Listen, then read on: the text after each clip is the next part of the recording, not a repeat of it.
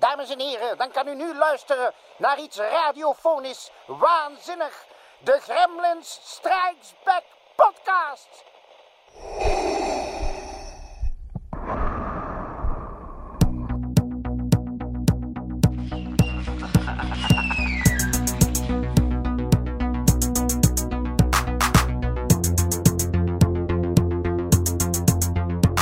Do you read a game?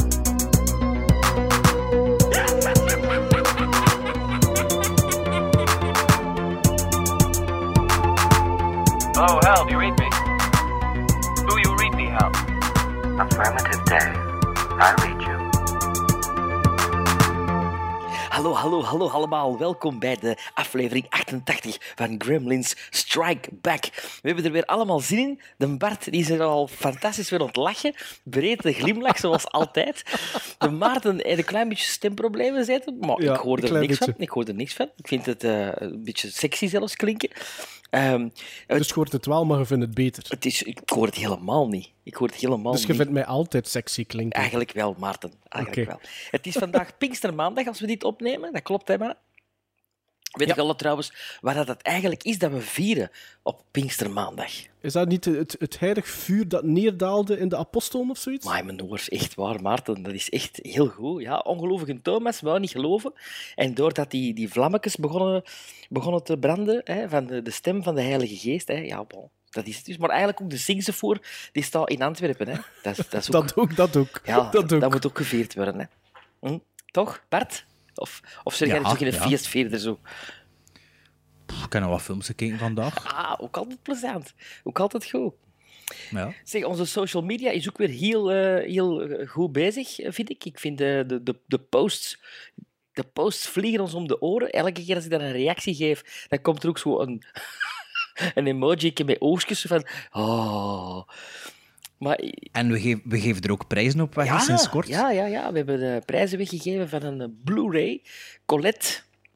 Ja, veel deelnemers op onze Instagram Heel stories. veel, Dus de, heel de veel. mensen die ons volgen op andere sociale media. Eigenlijk moeten vooral onze Instagram volgen voor de Instagram stories. Hè. Daar wordt er, gebeurt er het meest van al op, omdat ik dat toch nog wat Plezant, de wc rap, rap hè? doen en zo. De wc.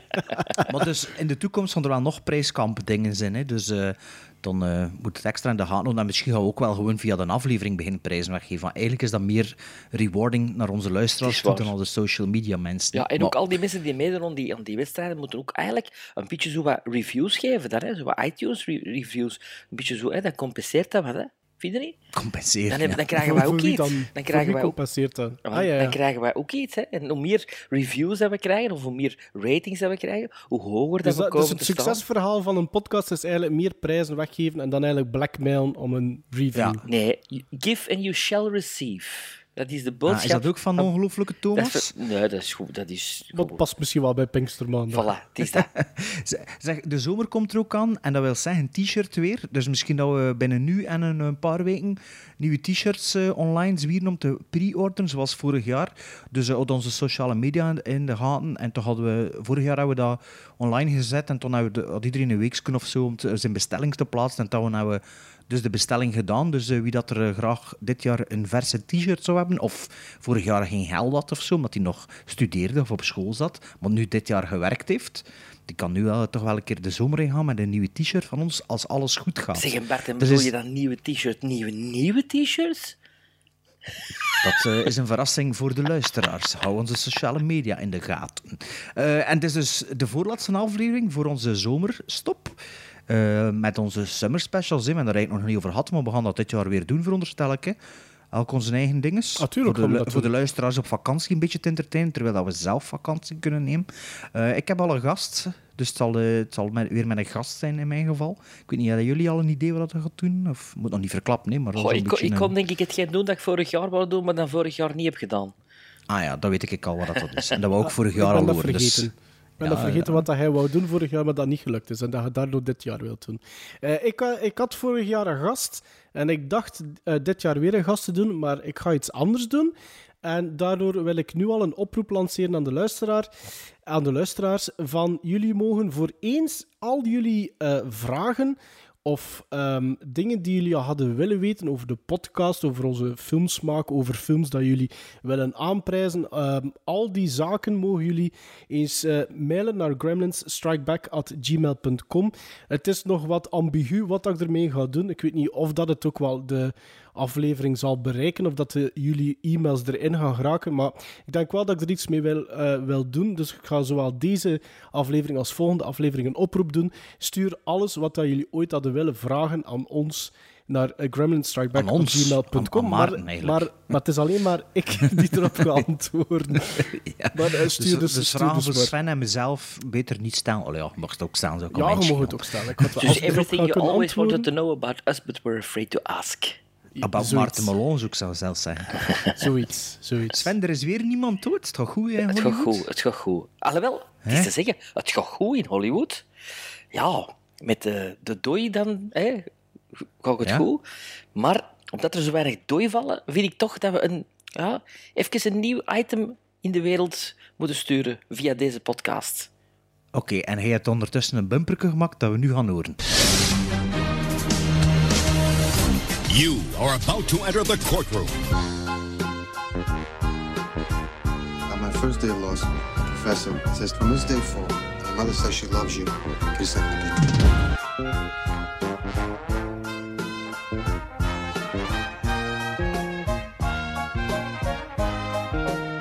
You graduated from law school six years ago. What have you been doing since? studying for the bar.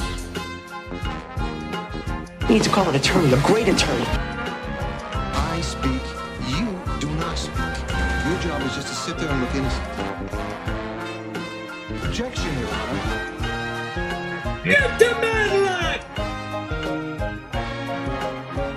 You think Santiago was murdered? There's one lawyer they love to hate.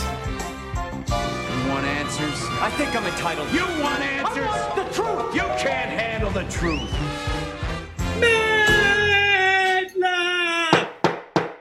In A Few Good Sven eh, ga ik het heel af en toe, als, als ik die drang voel, opnemen voor eh, iemand uit Hollywood die ik vind zeer onheus wordt behandeld of ten onrechte wordt aangeklaagd van iets. Een beetje een, Harvey een, beetje een omgekeerde beweging van de hashtag MeToo-beweging. hè. A Few Good Sven is hier om bepaalde Hollywood-mensen terug een beetje in ere te herstellen. En ik, En ik, die drang is zo groot dat Bart, nog, nog Bart, nog ik daar iets van eigenlijk wisten. Nee, het is echt waar. Het was vandaag, vanmorgen... eh, Moest, er moest iets van u, er moest iets moest- van uw lever. Absoluut. Er is iets gebeurd. Er is iets gebeurd. Er is, misschien het gehoord, misschien dat het niet gehoord, maar een van de liefste mensen van Hollywood is gisteren door een Twitter, of deze nacht, hè, door een, een, een Twitter-tirade van iemand anders, een beetje in een slecht daglicht gesteld. Weet al over wie dat ik het heb? Nee. Steven Spielberg door Michael Douglas. Nee. Is dat gebeurd?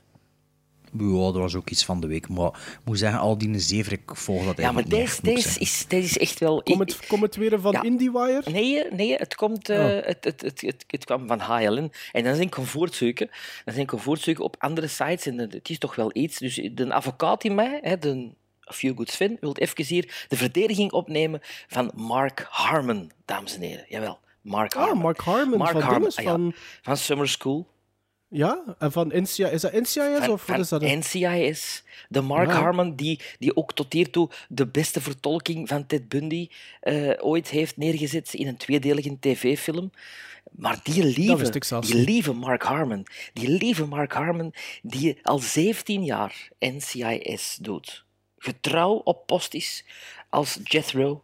eh, bijna 400 afleveringen daar de leading man is. Hollywoods grote voorbeeld ook op het gebied van huwelijken. Al meer dan 30 jaar getrouwd. Standvastig huwelijk met Pam Drewer. Pam Drewer, die misschien iemand nog kent als Mindy, van Mork and Mindy, met Robin Williams. Ah, ja, ja, ja. Dus dat is echt een, een Hollywood-voorbeeld. De sexiest man alive ooit verkozen.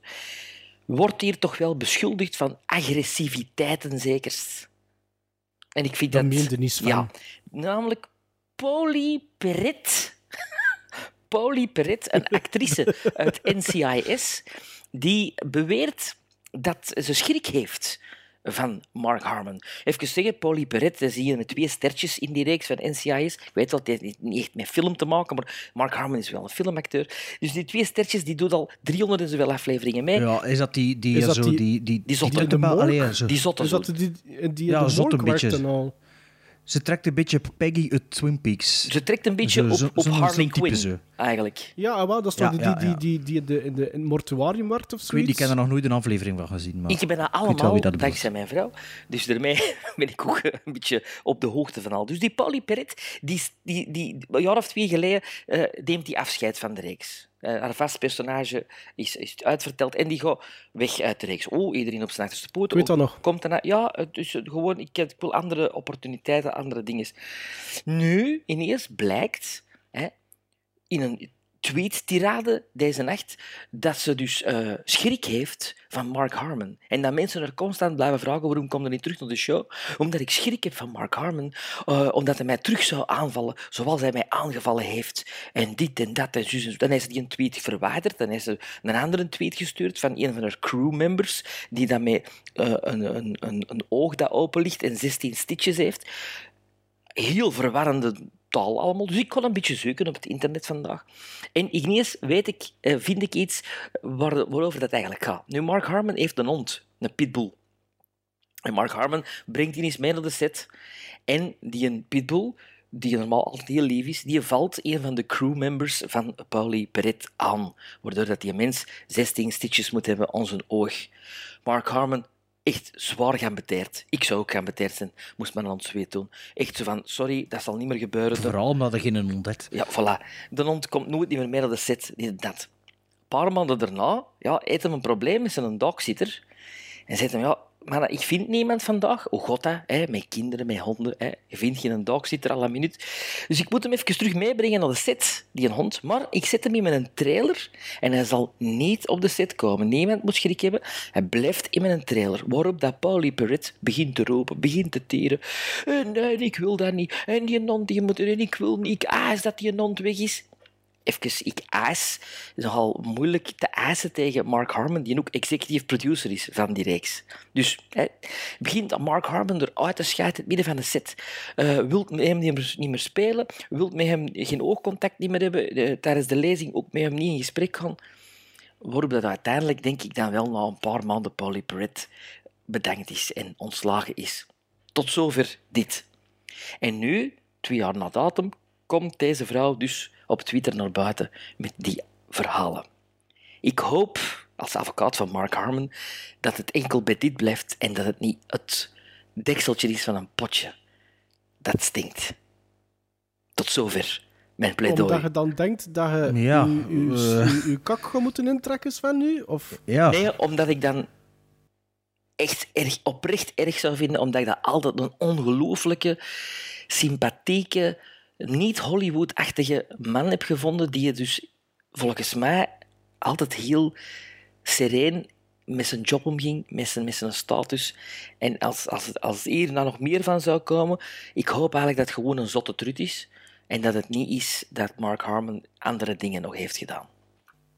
Oké. Mm, Ja, dus het is eigenlijk een segment voor uzelf, eigenlijk. Vooral niet voor de mensen die eh, in het slecht daglicht de, misschien komen te staan. Jawel, want ik, ik, op deze manier heb ik Mark Harmon nog eens terug onder de aandacht gebracht. En toch een acteur die, die eh, vind ik, toch wel leuke dingen heeft gedaan op filmgebied, ook al zijn het er niet zoveel. Maar The Presidio Ja. met Sean Connery bijvoorbeeld, een heel een toffe film. Beetje een vergeten film. En Ah, ja. Summer School. En Summer School, Summer School. waar we het al Summer wel School. over hebben gehad hebben in... eh, eh, in- Aflevering 3. Maar het is Pinkstermaandag, Sven. We zijn verze- vergevingsgezind. Trouwens, ik wil nog 15 seconden van de inzending eh, van deze eh, eh, aflevering eh, in, eh, kapen. Want Sven, hij zei juist ja, dat ze zijn uw- gepasseerd, die 15 ja, seconden. dat door uw vrouw is dat je naar NCIS begint te kijken bent. En dat is nu de eerste keer in het vierjarige bestaan van de Gremlin Strike Back podcast dat mijn vrouw heeft gezegd, Maarten, ze, ze noemt mij niet bij mijn naam, maar ik ga dan nu ook wel niet zeggen wat dat anders zegt tegen mij. Ze zegt van, dat is nu de eerste keer dat ik wil dat je het over een film hebt. En dat ik, eh, dat ik wil zeggen aan de luisteraar, jullie moeten daar allemaal naar kijken. De film in kwestie is Everest uit 2015, ah, topfilm. die ze vorige week voor het eerst heeft gezien. Heeft op tranen- Netflix. tranen eh, ge- geweend met tuiten, of hoe dat dat ook zegt. En haar exacte woorden waren... allemaal in hoofdletters via WhatsApp, want we zijn nu juist begonnen. Everest, met 26 uitroeptekens erachter. En daarna stuurt ze naar mij, or I will hunt you down, bitch. dus ik wou dat toch wel even zeggen. Everest dan is goed, met een ongelofelijke Josh Brolin ook. Ja, en die een leading man die je wel kent, maar niet kent. Jake Gyllenhaal. Nee, dat is niet de leading man. Die een gast die echt die, allee, die gevolgd, die die expeditie leidt. Van dat team. Je, als je zijn hoofd ziet, weet je wie dat Ah ja, is, maar ik- ik kan, nog niet op zijn, kan niet op zijn Ik kan naam alleen. Jake Gyllenhaal en, en, en Josh Brolin herinneren. En Kira Knightley. Die doet hij er ook niet mee. Ja, want heel veel mensen hebben in de top 3 gezet bij de wedstrijd van eh Dat is juist. Dat is juist dat, Knightley. ah, wel, zij speelt de, de vrouw of de verloofde van die gast. Hier,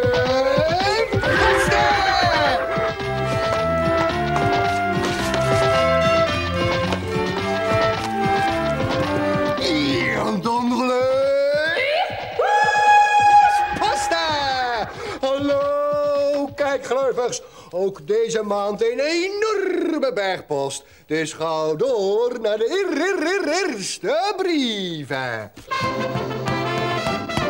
Na de, na de sms'jes of de WhatsApp van Maarten naar de bitches in deze wereld. ehm en we hier ook nog wat post, dat we al eh, in onze brievenbus zitten na de, de- een paar weken. Dus eh, we gaan nog een keer wat brieven erbij, erbij halen. Dat was, ofwel was dat zuur, ofwel een boerke. Ja, alle twee. Dus, eh, beste luisteraars, jullie kunnen altijd mail sturen naar gremlinstrikeback uh, gremlinsstrikeback@gmail.com. En meestal, of eh, eigenlijk amper, wordt er erop geantwoord. We weten dat, ik weet dat.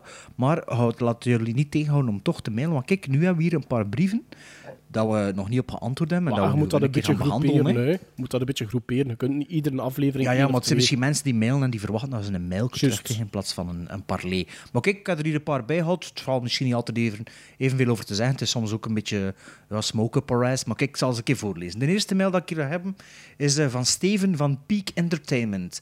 Hi guys, ik ken jullie podcast nog maar redelijk recent en ben fan.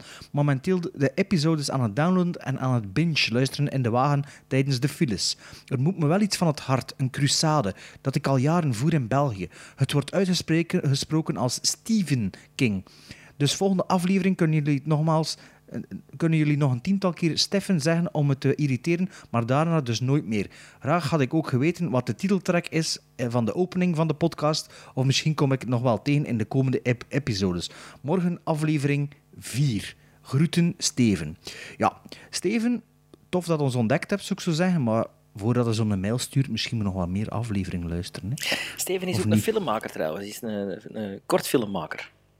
Van Peak Entertainment. Pine Peak Entertainment, yes. Ah, en welke kortfilms heeft hij gemaakt? Ehm, ja, moet ze maar eens opzoeken. En zijn dat films van Stephen King dan dat hij het is net zijn wel eh? horrorfilms allemaal. Ah, ja. Horror Oké. kortfilms, ja. Ehm, ja, en de, de titeltrack is een eigen compositie. Dus eh, een compositie dat Maarten destijds een beetje verknipt heeft en eh, een jingle van gemaakt heeft. Hè. Ja, een track die aangeleverd werd door een... Ja, ik weet niet meer juist, wie Bart, jij weet dat. En dat gewoon, een maat van mij. Voilà, en dat ik aangevuld heb met een paar... De nu had het ook opgeknipt. Hè. Toen, Ja, ik eh, had, ja, het, ja, ja, het was een track van twee, drie minuten. Ik had er, eh, ja, maar hij had ook stukken aan elkaar hangen en zo, denk ik. Ja, ja, Hij had ja, wel iets anders mee gemaakt. Dus zo creatief zijn we wel. eh Steffen van eh, Peak Entertainment, zou ik zo zeggen. Eh Ara King. Zou dat een echte naam zijn? In elk geval een coole naam. Eh, Ara King. Papegaaienkoning. Araking, voilà, ja. Drie woorden, papegaai. Een papegaaisoort, of wat is dat dan in de, de Crusoe-titels? Papegaaisoort is er dan bij? Ara, Ara. Drie letters. Ar Araking. Hey, beste Gremlin Boys. Spijtig dat ik niet naar de live podcast kan komen deze zaterdag. Dat was destijds. Hè. Het is nogal ver. Ik woon in Limburg en ik heb massageles. Maar toch een fijne podcast gewenst. Ik heb een vreemd vraagje voor jullie. Volgende maand start ik met een massagepraktijk. En om niet zo de traditionele muziek van fluitende vogeltjes en kabbelende beekjes te gebruiken als achtergrond, ga ik filmmuziek en sirene en, sorry, filmmuziek en seriemuziek playlists gebruiken. Ook game muziek. Ik heb twee playlisten gemaakt voor twee soorten massage. De ene rustgevende en de andere, een sportmassage, zou opgewektere muziek mogen zijn. Vraag is, mijn filmkennis is te klein. Hebben jullie nog wat goede teamsongs om een door te geven? Alvast bedankt. Hartelijke groetjes. Bijs. Ja, ik zou zeggen- En bij deze heb ik al een playlist staan. Filmmuziek relaxed, een hele hoop. En dan filmmuziek opwekkend. Ik heb beste Ara King. Ik heb die mail doorgestuurd naar Sven, onze eh, DJ van dienst. Maar jij nooit op de mail geantwoord. Nee, ik kan dus bij deze wordt die Ik verplicht. kan daarna live doen. Eh, ik zou zeker voor de, voor de eh, uptempo sportmassages zou ik alles aanraden van James Newton Howard. Meer bepaald de title track en de end credits van Grand Canyon. Dat is zeer, zeer, zeer mooie muziek. tuurlijk, tuurlijk, Grand Canyon. Ja, en dat begint, dat begint heel traag. Dus hè, die sportmassage kan heel traag beginnen. En dan wordt dat sneller en sneller. sneller. Het is ook, allee, het is echt uh, gewoon, aan de climax. Hè? Dus nog een happy ending. En ik denk dat James Newton Howard zijn muziek. Ik hoorde erop aan het wachten tot de eerste ging zeggen. Maar James Newton Howard dat is de componist die je absoluut moet uh, volgen. Nu, voor de relax massages zou ik persoonlijk altijd dingen kiezen van Vangelis. Uh, is dat niet een beetje cliché nee, van Gelis? Nee, nee. Een beetje, klef, nee, ja. klef, nee, nee, nee, nee, maar er zijn heel veel Vangelis. Nee, je moet natuurlijk niet, niet 1492. Dat is uit een bodem. Niet, niet Chariots of Fire, dat moet je ook niet pakken. Maar je moet Blade Runner. Je moet dus Blade Runner pakken. Blade Runner of Antarctica. Nou, Chariots of Fire weer, Maarten. Sven, doe maar verder. Ah, ja. Dus dat moet ik ook niet pakken. Dus je moet pakken Blade Runner, Antarctica, ehm, ehm, Missing, Missing, Jack Lemmon en Sissy Spacek. Prachtige muziek, ook voor eh, zoete massages. Eh, Antarctica had ik al gezegd. En The Bounty. Zoete, zoete Ja, massages. The Bounty is ongelooflijk relaxerende massagemuziek. Met Tahiti in het achterhoofd. Prostaatmassages. Okay.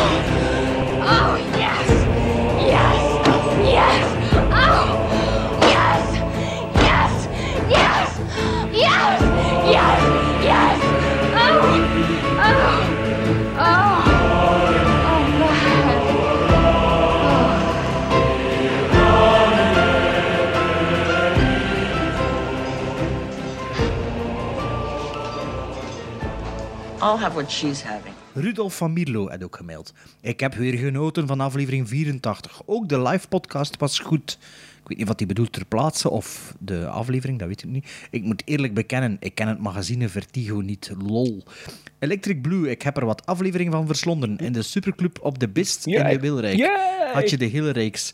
Ik kijk al uit naar Alex en Andries met de Gremlin Strike Back in hun podcast. Met vriendelijke groet Rudolf. Ja, dit weekend, allee, volgend weekend zit men daar op de zolder, waar het blijkbaar heel warm is, Sven. Gloeiend dit.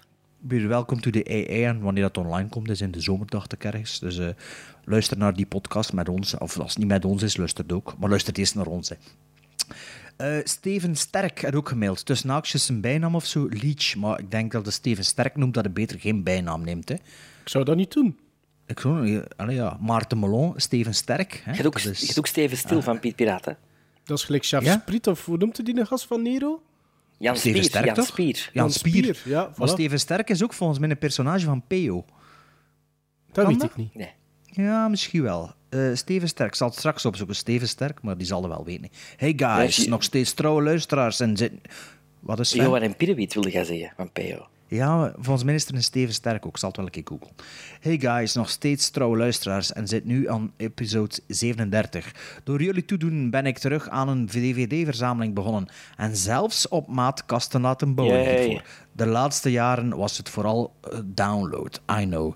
Mijn vraag is naar jullie toe. Hoe rangschikken jullie jullie collectie? Per genre, per regisseur, per dikheid? Groeten, Steven Sterk. Ja, per, dik, jongens, per decade? per decade. Ah, decade. Decade. Decade. Ja, op volgens letter, hè.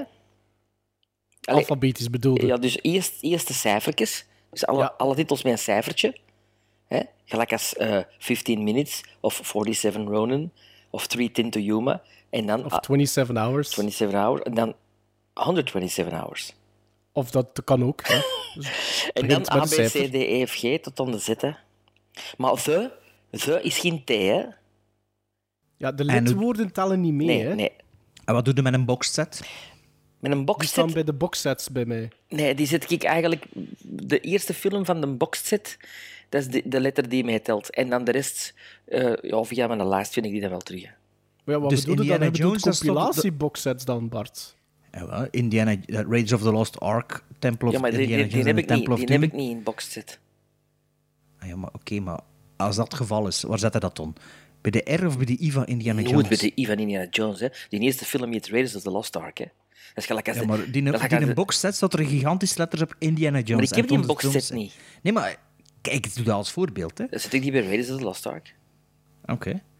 Maar, zit je naar uw collectie aan het zien? Ja, voor maar, wat inspiratie te doen? of- zeggen, maar het, zou, het zal u misschien verbazen, maar ik heb wel die boxset van Indiana Jones. Maar ik was aan het kijken. Wacht, nou val ik het nou- ja, ja, ja, Oh, ja, oh, oh, drinkt iets, hè, Misschien moet daar een jingle voor maken. Drinkt iets, hè.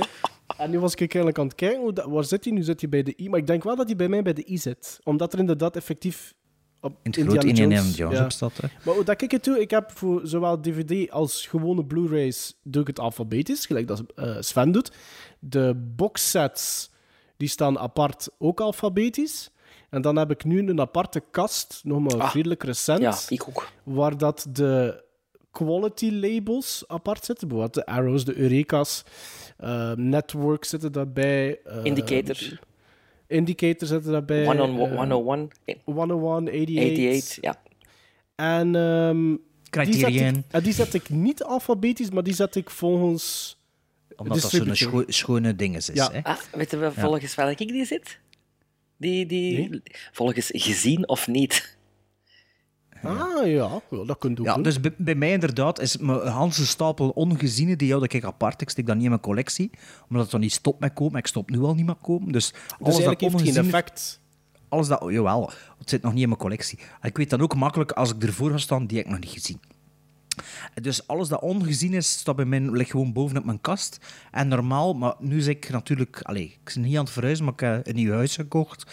De helft zit al in storage, totdat we Waarvoor verhuizen hè, Bart? Dank u wel, dank u wel. Proficiat, ik ben blij dat Eh, deze podcast hè, toch iets toebrengt.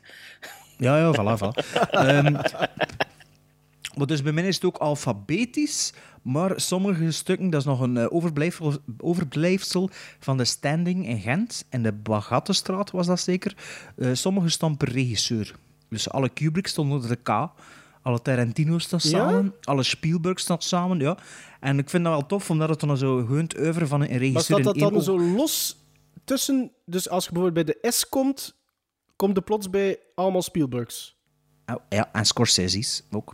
Ja, Ja. ik, ik, had dat, ik had dat vroeger met acteurs, maar totdat die in mekaars film begonnen spelen, dan... dan Ah, ja. Ja, dat is een beetje... Ja, Dat ging dat niet meer, mag- Het, ja. Eigenlijk moet er... mm, Hoe minder dat je er waarschijnlijk over nadenkt, hoe gemakkelijker dat is als je dat op Ja. die manier wilt doen. Hè? Voilà. En ik ken er wel in mijn telefoon staat er een lijstje voor als ik ooit een grotere kast heb, welke regisseurs dat ik apart gezet. En wat ik dan ga doen, is gewoon alfabetisch, van boven links beginnen, als het ene muur is, alfabetisch. En dan de per regisseur en dan zo de quality labels. Dat gaat ook wel beetje- apart zijn. En, ja. en, en hoe zit het met Blu-rays? Blu-rays en DVD's, zit dat door elkaar Nee, of zit nee, dat is apart? apart. Nee, apart. Aparte Ah, kasten voor dvd's en aparte kasten voor Oh nee, want dan is er zo'n verschil in oog, dat vind ik verschrikkelijk. Ja, maar misschien wat ik wel ga doen, en Maarten, je deed dat vroeger volgens mij, nu weet ik niet, is als je alfabetisch doet, eerst alle dvd's en dan alle Blu-rays ernaast. En dan zo Ik deed dat vroeger, maar nu doe ik dat niet, nu doe ik dat niet meer. Die zetten nu Ah, echt... ja. Ik heb aparte kasten voor dvd's, aparte kasten voor Blu-rays en een aparte kast nu voor de quality labels ook. Dat is gelijk als dat je Ah, ja. naar, naar de, de, de Fnac gaat. Er, er stond bekend geen Blu-rays niet meer, hè? Dat is... Nee, ik, het Ja, was, wie het uitverkoop. de hè? Ja, Ja, maar het je was hier uitverkoop in Gent. En ik, inderdaad, ik vond nog geen Blu-rays binnen. Het waren allemaal DVD's. En die staan allemaal Dat verkoopt nog altijd Ja, meer hè, dan Blu-ray Die, die trouwens. stond erin, hè? Blu-rays. Is dat? is verschrikkelijk Ah onoverzichtelijk. ja? Is dat waar? Ja. Ja, dat is inderdaad... eh, Ik heb het ondertussen trouwens opgezocht. Eh, Benoit Bricefer, of zoiets wat, French for Benedict Ironbreaker Dutch Steven Sterk, is a Belgian comic strip created in 1960 by Peyo, best known for The Smurfs, about a little boy whose peaceful, innocent appearance, charm and good manners covers his possession of superhuman strength. Dus misschien dat we binnenkort onze eigen Marvel Universe in België zien met onder andere Steven Sterk. Bedankt Steven Sterk voor je mail en voor dit eh, weetje over PO. Met nog geen mail, met nog geen mail. Dat is weer deur. Eh, Stefan Hoesen. Dag Kremlinks Starbeck. Graag doe ik een, ook een oproep op jullie collectieve filmgeheugen. Aangezien voorlezen in het West-Vlaams niet altijd gemakkelijk is, tracht ik zoveel mogelijk de haas en de geest te vermijden. Ik mag dit gaarne opmerken aangezien mijn vriendin ook West-Vlaamse is, ikzelf, ikzelf Limburger. De film die ik zoek is een Belgische productie, denk ik. Hij is ook vrij recent, na 2005 alleszins. Het gaat over een groep mannen die samen op een tractor door het Waalse platteland toeren en in feite enkel drinken en feesten. Op een gegeven moment verblijven ze in een kasteel waar het drinken gewoon doorgaat. Het verhaal op zich lijkt nergens naartoe te gaan. Deze B-film kom ik al zappend op een mid- namiddag tegen op Canvas of 1. Ik heb jammer genoeg nooit het begin van de film gezien. Ik ben benieuwd of deze film jullie iets zegt. Is dat niet die- Alvast is dat niet die bedankt. in Is dat geen documentaire? Nee, het is niet Ultra, Is dat omdat geen dat is ook wat ik documentaire? geantwoord heb. Ja, ik weet niet, Maarten. Want mij zegt niet. Ik dacht Het- Ultra, mij, maar mij dat was zegt dat iets, maar volgens mij was dat een- eerder een documentaire dan een, een, een, een film. Ik, ik kan me herinneren dat ik ook zoiets een keer gezien heb van gasten die eigenlijk continu gewoon aan het zuipen zijn. de gelaasheid der dingen. Oh ja, nee, nee, dat, nee, dat gaat niet zijn. Maar volgens mij was dat... Moet, hij zou een keer moeten kijken of dat, dat geen... Of dat hij niet een grotere kans heeft van te vinden als hij bij de documentaires gaat een, een striptease documentaire zo van. Hè? De, de productie, als- de- dat programma Striptease. Mm, Nee, nee, het- voelde heel sec. Ja, ik weet het niet. Heel low budget aan. Van Julien Vrebozit. Ah, Ja, dat, dat- klinkt wel iets dat Julien zo- ja, kan ja. zijn. Ik dacht, ja, d- nu dat zegt, ik denk zelfs dat dat van hem was. Ja, dan, Misschien dan, dat ik dan- gezien heb dat dat zijn laatste, zijn laatste Ja, dinges was. Dan stok het mij ook bekend voor. Is die dood misschien, maar niet toch? Nee, maar die is, die is er niet zo maar goed die mee. is niet meer echt actief, hè? Nee. Het laatste dat ik gezien heb van die was zo die documentaire van die gasten uit eh, het zesde middelbaar, de, de, de vakschool, die zo'n eh, volledig huis gerenoveerd hebben voor zo'n handicapten of zoiets, of een handicaptenorganisatie. Was zo'n eh, een tv-serie. Allee, dat op- doet mij ook wel een belletje ringen. op Ik dat ik of ook wel iets van gezien heb. Dat Maar viel wel op omdat ze zo speciaal gefilmd worden. Hij zou, Ah ja, hij zou een keer moeten kijken of dat, dat niet zoiets was. Julien Verrebos, dat ze goed kunnen. Alright, dat waren de brieven voor deze keer. Blijf schrijven, zou ik zeggen. Ooit behandelen we ze wel. You know something, people?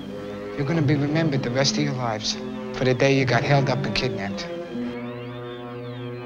Victims of Stockholm Syndrome develop compassion and loyalty towards their captors.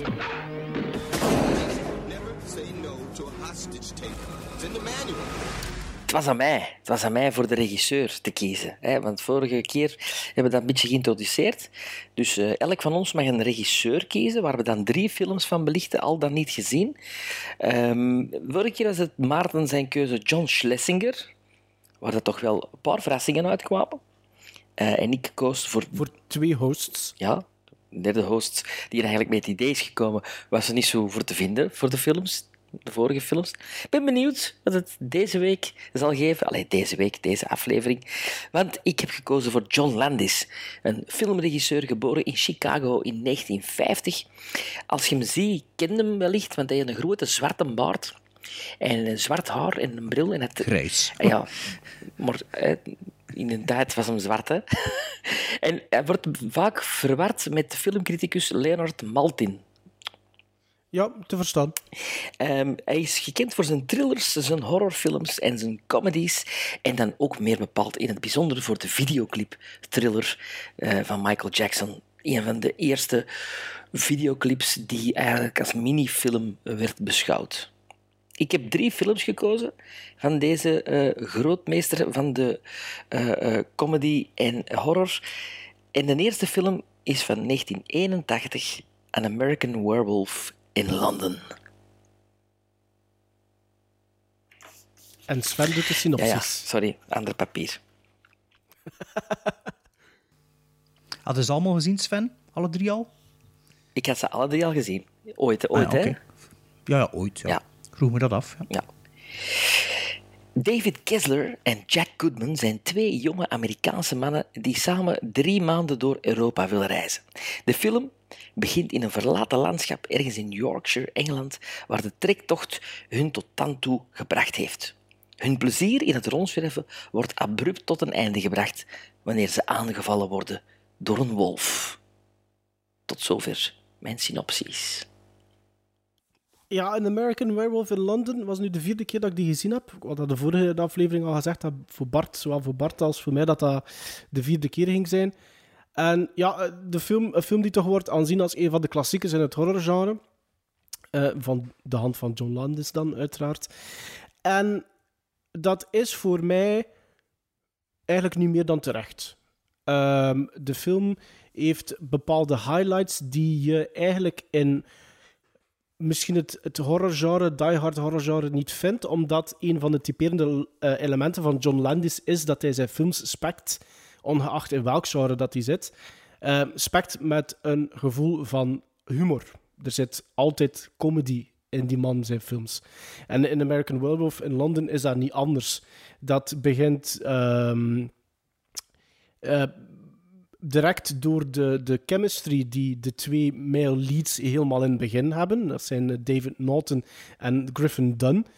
Ehm, en die chemistry wordt daarna overgenomen wanneer dat de vrouwelijke hoofdrolspeelster eh ten tonele komt. Vind ik ook hele goede chemistry hebben met David Norton. Jenny Agutter. Jenny Agutter, ja, inderdaad. Of hoe dat je het ook uitspreekt. Ehm, maar een American Werewolf in Londen heeft van die typerende scènes waar dat je niet omheen kunt. Hè. Ehm, je hebt ehm, de droomsequenties, de verschillende droomsequenties, wat dat een van de meest bekende de Nazi-werewolves wel moest zijn. Maar ook eh, de sequentie waar dat David Norton in bed ligt in een bos, vind ik nog altijd heel sterk gedaan Goeie jumpscares. Hele... Wat, eigenlijk zelfs geen jumpscare, echt scares, eigenlijk, vind ik. eh, Ja, maar mij. toch jumpscares. Ik- Ze kwamen er weer aan en ik dacht, het gaat gebeuren, het gaat gebeuren. Ah, dat zijn toch jumpscares, ja, ja, ja. The Dream in the Dream. Ja, The Dream in the Dream. Dat was, dat was inderdaad een goeie. Ehm, en dan, ja... De scène waar dat een American Werewolf voor gekend is, is de transformatie. Ehm, en dat... Daar wil, ik, daar wil ik wel even bij stilstaan, omdat die atypisch is voor een weerwolvenfilm. En dan heb ik het niet over het feit dat je toen voor het eerst op indrukwekkende manier, en Rick Baker heeft daar een Oscar voor gewonnen, als ik me niet vergis, ehm, effectief meer zag van een daadwerkelijke transformatie. Dus handen die veranderen, voeten die veranderen, een gezicht die veranderen, skull structure die aangepast wordt om naar een weerwolf ehm, status te gaan. Maar de manier waarop dat die scène is opgebouwd, vind ik bijzonder doeltreffend. En mensen die al veel naar typische weerwolvenfilms hebben gezien, gaan dat heel vreemd aanvoelen. Omdat wat je meestal hebt van die, die movies, is zo de interactie van eh, je weet dat die gaat veranderen, je weet dat het volle maan is, en dan is er altijd zo'n shot van eh, hij doet het raam open of hij doet, hij doet de gordijnen open en de volle maan schijnt op zijn gezicht en dan begint alles. En in American Werewolf in Londen is dat helemaal anders. We zien wel dat het volle maan is, maar op dat moment is En we ons- horen het ook. En we horen het ook, want het wordt vergezeld door, door Blue Moon. De transformatie wordt vergezeld door Blue Moon. Maar op dat moment is David Norton eigenlijk aan het ijsberen in huis. Hij is alleen in het huis of het appartement van die Jenny Gutter.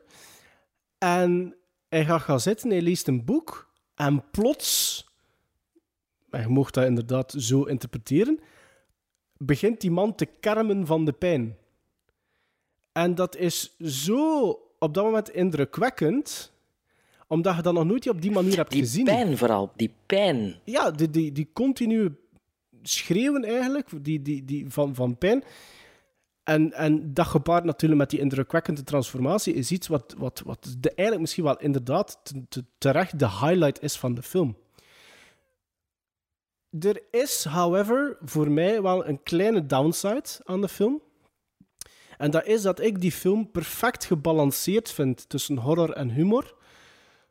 Tot na de eerste transformatie en het, eh, de result of the transformation. Maar dan is er nog ongeveer, denk ik, 20 minuten, een half uur die overschieten van de film. En ja, wat Landis doet eigenlijk in dat laatste half uur eigenlijk voor mij weer Een Blues Brothers. maar eigenlijk de volledige opbouw tot op dat moment opnieuw over. Zowel qua toon als van pacing. En dat vind ik een beetje jammer. Het blijft altijd nog entertainend. Het, het, het wordt nooit niet saai. Maar hij kiest dan weer na die transformatie de humorkaart. Dan wordt het weer ernst. En dat vond ik zo wat jammer. Ik had zoiets van... Ha, ja, Je zijt er nu. Ja. je- ja, je bent er nu en het, het, het- dat voelde, ja, dat maar voelde de register zo, ja. aan. En dat is nu de vierde. Ik had dat eigenlijk al vanaf de eerste keer en dat is niet veranderd na de vierde keer nu. Dus het, heeft, het is een solide titel, maar het heeft voor mij een klein minpuntje. Ja. Wel, ehm, het was dus voor mij, ik denk, de derde keer dat ik American Railroad in Londen gezien heb. Het was wel al lang geleden dat ik hem het laatst gezien heb. En ehm, ja, in mijn hoofd was dat gewoon een goede film. Tot steen goede film, dus dat was ook wat ik weer verwachtte. Ehm, ja, de film begint inderdaad super sterk met die lange scène in die bar, in de Slaughtered Lamb. Fantastische scène. Eh, Ja. Slaughtered, Slaughtered Wolf. Nee, lamb, Slaughtered lamb. Slaughtered Lamb, maar het logo, is een, lamb. het logo is een wolf die erop staat, ja. Het is zo een supergoeie scène die dat volgens mij een grote invloed is op het oeuvre van Edgar Wright. Dingen dat hij in Hot Fuzz ziet en in eh, World's End zitten, zitten bijna letterlijk in, in die scène. Er zitten referenties naar popcultuur in, Remember the Alamo, ehm, nog een paar dingetjes volgens mij. Ehm, Rick Mayall Ja. zit er te schaken, Ja, maar ik heb dat eigenlijk niet gezien, ik heb dat pas achteraf gelezen. Dus ik dacht, ach shit, kan- het is me ontgaan. Ehm, ja, dus de film begint echt super sterk. En, en ook eh, mijn transfer was super goed. Denk beter, beter dan de laatste keer dat ik het gezien heb. Dus het was echt eh, een. Ziet- De film ziet er ook heel tijdloos uit, vind ik. Ik vind niet dat dat de look heeft van een 80s film of zo. Nee. Dus er is zo meer een, een classic Universal Monsters movie misschien. Dat dat een beetje de inspiratie was. Ehm, maar wat me weer alweer snel tegenstak, is dat dat hoofdpersonage, zijn fysiek, ehm, allee, die is wat te cocky, naar mijn goesting. Of te, ik weet niet, ik kan hem niet zo goed verdragen precies, om een of andere reden. Ehm, dat is zijn fout niet natuurlijk, maar ik ken zoiets... Is dat misschien Ja. omdat hij als Amerikaan tussen Britten rondloopt? Nee, nee, dat, zal, dat is niet. Gewoon eh, zo, ja, zijn mimiek of zijn smugginess of zo. Een beetje, Allee, ja, ik weet het, ja, ik Het weet het niet. Dat is iets, tegen Robert Downey Jr. de hele tijd. Ja, ah, ja, nee, bij mij is het, it rubs the wrong way. Waardoor dat ik als kijker een beetje de sympathie niet heb die ik zou moeten hebben. Merk Ah, ja. nu met, met, deze, met deze visie. Ik weet niet wat er Ja, nu scheelt. weet het. dus, Dat is een beetje hetgeen ik had met in eh, Shadow of a Doubt. Met, ehm, Ja, Joseph Cotton. ja, Ja, maar ja, ik weet het niet, maar ja, dat, en dat is iets, die, die enerveerde me zo'n klein beetje gedurende de hele film. Maar ja, natuurlijk, ja, die film die staat er, hè. die transformatie is, is ongelooflijk. Ehm, nog altijd. Hè. de, ja, on- Ja, ja. ja, nog altijd. We zitten nog toe te zien hè, van, je ziet wel wat dat er niet echt is, maar toch het mist een effect niet. Hè. Ehm, de, de- sommige, maar ik ken dat met bijna alles van John Landis, sommige humor vind ik een beetje te cheap of te een beetje te gooi. Ja, like, like al die liedjes met Moon in de, in de tekst. Is toch goed? Dat werd wel voor Ja, zo zes of zeven keer of zo. Oh, dat ik denk zo. Ehm, en ja, dat zijn zo de dingen dat ik wat minder vind. En inderdaad, like dat Maarten zegt tegen het einde zo, act 3, ja, schort er zo toch wel wat. En inderdaad, allee, wat ik ook vind is, vanaf dat die transformatie plaatsgevonden heeft, laat het maar een volledige horrorfilm worden van mijn part. Omdat ik vind dat niet echt een horrorfilm, behalve de paar momenten vind ik dat niet over het algemeen een horrorfilm. Allee, dat viel me bij deze visie op, dat ik er wel meer horror van verwacht had. Die scène hoe op zich is toch wel genoeg om gelabeld te worden tot horror. Hè? Ja, maar de, het effect op, op als kijker vind ik Wat is, nog, is hè? geen horrorfilm-effect, vind ik. Ik vind die attack in het begin Hoe vind ik ook hoe wel... zou je dat dan eh, noemen? Ja, horror-comedy het dan. Allee, maar Maar zo is het dat ook niet, een horrorcomedy? ja, ik weet het, maar ik zou, voor mij is dat, zou ik dat niemand verkopen als een horror. Allee, ja, weet wel. Ja. Ik vind dat zo. Like Shaun of the Dead, dat is ook een horror-comedy. Allee, maar daar zit er zelfs nog meer bloed in. Maar allee, Maar dat vind ik een- in maar- American maar- Werewolf in London wel meer horror dan Shaun of the Dead. Zo, ja, maar ja ook Ja. Meer humor, minder humor. Maar het is omdat ik me terug... Ver, allee, ik begon er naartoe te zien en ik verwachtte me onbewust aan een, echt, aan een horrorfilm. Ik word dat comedy-aspect een beetje vergeten. Ik wil, dat wil ik eigenlijk vooral zeggen. Maar wel, ja, wel nog, altijd een steengoede film. o- o- Grotendeels ook... Allee, groot, de Rick Baker-bijdrage mag zeker niet eh verwaarloosd Onders- worden. onderschat in- worden, nee, nee, nee. Of onder, allee, onderschat zeker niet, maar ook moesten er andere effecten zijn. Want Rick Baker die zat eerst op The Howling hè, en dan is hij naar eh, een American Werewolf in Londen gegaan. Hè. Ik Terwijl dat is. Ik dacht dat Ah, hij door zijn werk bij An American Werewolf eh, in Londen gevraagd werd voor... eh, hij heeft de effecten niet gedaan hè, eh, in de holding. Hij was eh, supervisor. Maar ik dacht En dat hij de start-up wel gedaan had ervan. Het is Rob Botton eigenlijk, hè, van The Thing, die al die, eh, die de houding Ja, ja. gedaan heeft. Hè. Maar het is wel in hetzelfde jaar uitgebracht. films was, ja, en een van de twee films was eerst gefilmd, maar de andere is eerst uitgekomen. Maar ik weet ook niet Ja, meer. dat, eh, dat is juist. Dat is juist. Maar pas op, volgens mij had 81 je daar een van uw eerste dingen over gedaan, maar eerste Ja, dat zou, goed kunnen. dat zou goed kunnen. Maar 81 was een fantastisch jaar. Hè. Had een American Werewolf in Londen, had de Howling datzelfde jaar en had datzelfde jaar ook Wolfen, die uitkomt.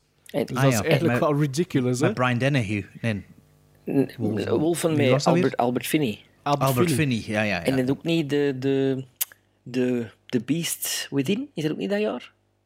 Ik denk Ah, dat misschien. dat eh, 83 was, of 82. Ah, ik denk dat dat een jaar later is. Ja. Oké, ja. En nu is het dus wachten op de remake van Max Landis, zoon van. Zijn zoon, hè, ja. ja, ik ben een grote fan van Max Landis. Ik vind dat die Wat had hij nog gedaan? Behalve verkracht. Wie, wie zei dat nou weer? Ik weet niet, die is er toch voor, een, eh, voor de rechter verschenen, voor een verkrachting Is het of zo? zo? Ja? Ja, ja, ja, dat is misschien voor eh, A Few Good Sven. A Few Good Fan volgende aflevering. Nee, maar Max Landis, wat had hij nog American? Ultra? Ah, ja, ja, hij is er een grote. Een heel, heel toffe film. Ja. Ja. Maar wie was dat weer? Met Jesse Eisenberg. Eisenberg. Eisenberg, Eisenberg, En ja. eh, onze, onze madame van, eh allee, van mijn beste film een paar jaar geleden. Ehm, Emma Thompson. Emma Stone? Em- nee, Emma eh, Stone doet het? nee, die, die, die, die van, die van, oh, die van Twilight. Ja, ja, Personal Shopper. Ja, personal Ja. shopper ding. Ah, Kirsten Stewart. Ja, Kirsten Stewart, ja. ja. Wat ik wel tof vond aan, eh, aan American Werewolf in Londen, ik weet niet of dat de derde of de vierde keer was, ik denk met mij zelfs al de tiende keer dat ik hem gezien heb. Ik heb die vrij vroeg gezien als kind ook. En die scène mij altijd, is mij altijd bijgebleven. En ik heb dat altijd, ik ben gewoon terugzien in, in, in, in mijn letterbox. Ik had hem al eens ge, gerate, vrij hoog. En dat begin vind ik heel spannend en heel eh, sfeervol, reminiscent naar Hammerfilms ook. Eh, Ja, en Universal Monsterfilms ook, vind ik. Ja. Zeker met de Moors, met die Falk. eh, Ja. ja, dat En is- altijd Ja. al willen weten, zo, van heel dat ploegje, zo van, van, van die, die, die pub. Er, zat, er zit ook eigenlijk nog een, een, een film in, in een prequel zelfs. Van, Ah, wat, is, is wel- wat is daar het verhaal over? Eh, Daar zeg je zoiets. Max Landis, hopelijk luister je mee. eh, en David Norton, met het nu nog eens voor de zoveelste keer te zien, vroeg ik me eigenlijk af waarom dat hij zijn carrière niet verder is gegaan. Want ik vind die wel marcheren. Ik vind die zelfs heel goed marcheren. En een heel groot Robert Downey Jr. gehalte hebben. Griffin Dunn, fantastische comic relief. Elke, elke Ik- verschijning van hem is, is zoiets van... Ah, wel, dat, wou ik, dat, dat Spot ben ik on. vergeten te zeggen, want eigenlijk is dat scenario eigenlijk wel knap hoe dat ze door de personage van Griffin Dunn wel nog een extra dimensie hebben toegevoegd aan de mythos van de, de weerwolvenfilms. Maar dat is ook iets wat je nog nooit niet gezien hebt. Of dat ik nog nooit niet gezien had in een werewolf movie. Dat de slachtoffers... Ah, wel, ja, zonder te veel te zeggen. Ja, en ook daar ehm, is het werk van Rick Baker ook weer fantastisch. Die gradaties, hè, Ja. dat die, eh, dat die toont. Allee, ik vind dat wel heel knap. En dan na de transformatie en dan had je zo de, de payoff. Maar dat wel een ongelooflijke scène is, vind ik, is die car crash op Piccadilly Circus. Ja, ja, dat is, ja. hoe hebben ze dat gedaan? Twee En ook nachten. een schone time- time de- capsule, hè? Twee nachten hebben ze Piccadilly Circus eh, ehm, verkeersvrij gemaakt. Ik dacht tussen twee uur s ochtends en vier uur s ochtends. Maar het is Dus echt dat is wel, ik gefilmd vind op dat twee wel, nachten. alleen daarvoor heel indrukwekkend. Het is, Op een, vier uur gefilmd eigenlijk. het is een beetje zo het Blues Brothers. Hè? Want het is de Otto op Otto op Otto op Otto. Ja. En hij- Ah, en John, John Landis zit er een cameo in, hè? Op dat moment. Hij is die gast die in die wasseretten door de ruit vliegt. ah, Ja, ja, ja. ja, dat is John ja, ik heb Landis. het ook gezien. Ja, ja. Frank Oss zit er trouwens ook in, hè? Je hoort het heel goed als ze begint te spreken. Dat is precies Fazimir. In het Antwerps. of wat? Maar dan, ik weet niet of dat al opgevallen is, het eindigt in een, in een sekscinema. Hè? Ja. Ja. De Howling begint in een sekscinema. Is dat? Ja. Ja, dat weet ik niet een meer, dat is lang een- geleden. nee, niet in een cinema, in een piepshow. piep- Ja, piepshow, hè. oké. ja. Maar het is, allee, het is dezelfde... Dat is uw brein inderdaad die die linkt. En dan vind ik het ook een beetje rap afgehandeld op het einde. Zo van, oh ja, allee, we schieten hem, ja. Maar het is niet zozeer dat het rap afgehandeld is. Het is gewoon de, de opbouw vanaf het einde van die eerste transformatie naar het einde vind ik een beetje... mm, ja, ik vind dat dan... Ik weet het niet, dat wringt een beetje. Kan dan... Ja, ik Zitten, er- dat er misschien dubbele bodems in die wij niet weten in de film? Wacht, Die weet hij, ik niet weet, die hij niet weet, Sven. Weet het Spreek niet. voor jezelf, hè. Ja, misschien is dat wel zo. Hè? Misschien zit er iets in van impera- imperialia- het imperialisme van, van Engeland op Amerika. Ik weet het niet. In vroeger en dan nu. Dan, Sven, nu zoekt er wel dingen die er ik niet weet zijn. dat niet. Ik ik. weet dat niet. Ik weet dat niet. Ik weet dat niet. Heb je het gegoogeld? Nee, hè? An American Nee. Werewolf in London Nee, Imperialism. maar heb je de American Werewolf in Paris gezien? Ja, Nee. Dat is verschrikkelijk. dat is veel minder. Ja, dat vind ik zelfs echt niet goed. Dat was in de jaren 90 het gekomen. 97. Ja. Ja, ja, ik weet nog toen dat, dat uitgekomen is. Maar... Maar dit is toch wel, vind ik, ja... Dat is een, een, een, Het, het, blijft, het blijft een dijk van een film. Ja. Met wat tempoprobleem. Op het einde, ja. Ja. Gizmos. Ik zal beginnen een 7,5 gizmos. Ik geef net hetzelfde. Ik geef net hetzelfde, 7,5. En hij komt met mijn vorige rating van 9. Ah ja, Oh, dus toch ook een beetje... Ja. Dus ik heb de omgekeerde beweging. Ja. Ja. Ja. Dan zitten we Maar kijk, allemaal op dezelfde eens- lijn. Eensgezindheid, ja.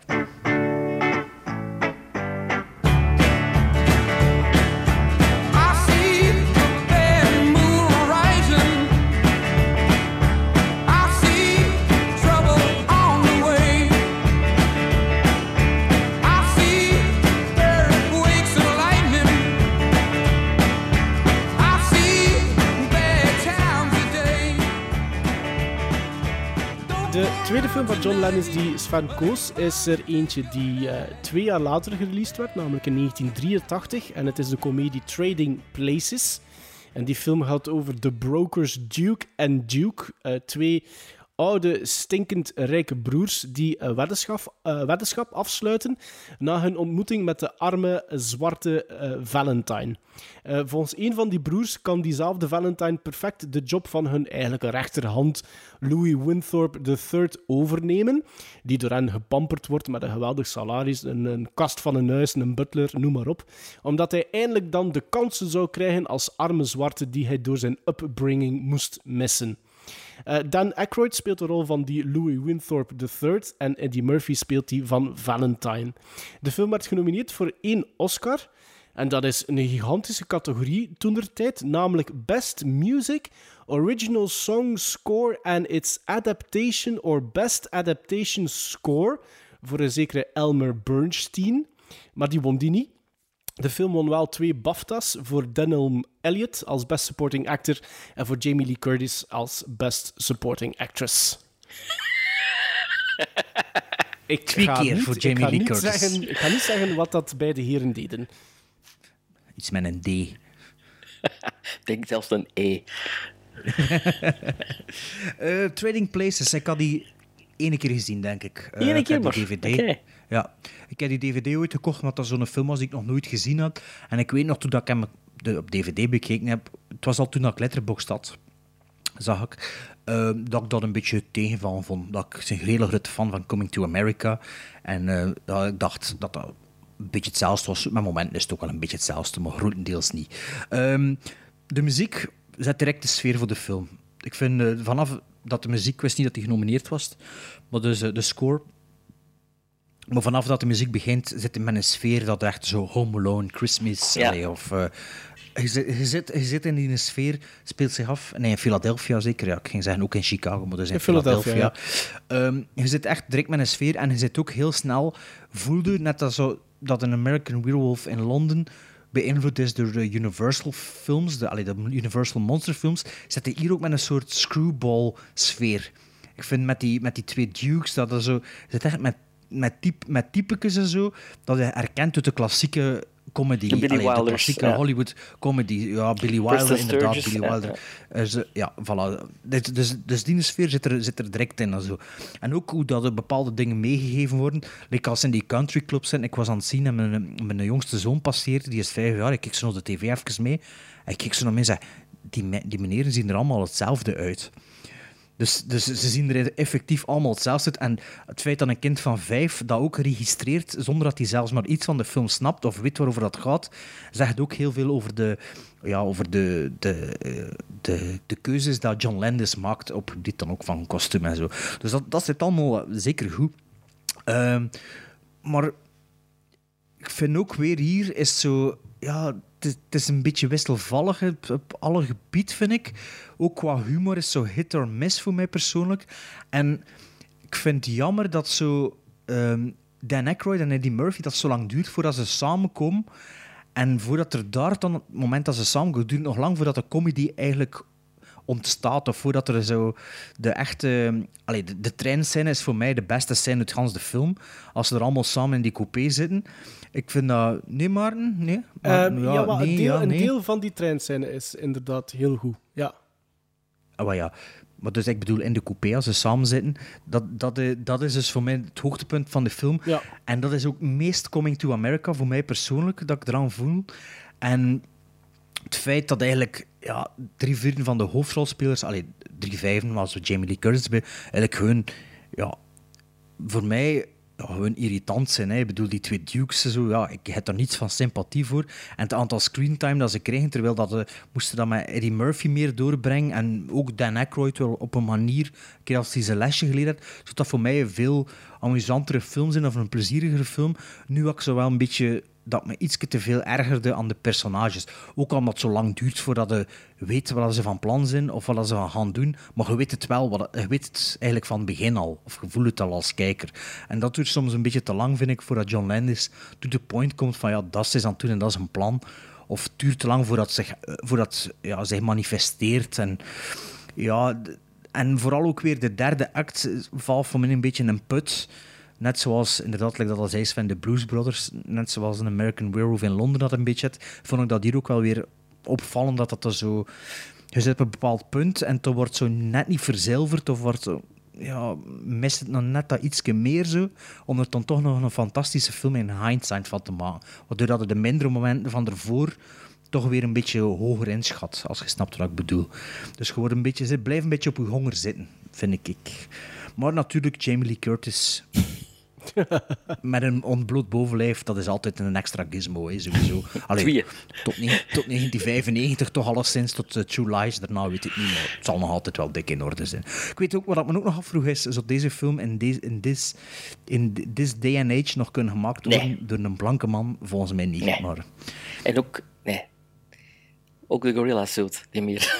Ja, en een black suit zit ook niet meer. Alleen blackface Nee. zit er ook in. Dat, Ja, eh, ja, Dan Aykroyd dat, op een gegeven moment, ja. Dat, dat mag allemaal niet meer. Maar eh, ja, toch een beetje het bevestigend gevoel van mijn eerste visie. Van, ja, mist er zo net iets voor mij, voor dat, dat iets meer klassieker voor mij te dan de zijn. eerste Dan, keer? denk het wel. Was Sven, dat is van u, voor u eh, een van uw favoriete comedies ooit? Ja, klopt dat dat? klopt. Dat klopt. Ja. Ja. Is het aan Mhm. Ah ja.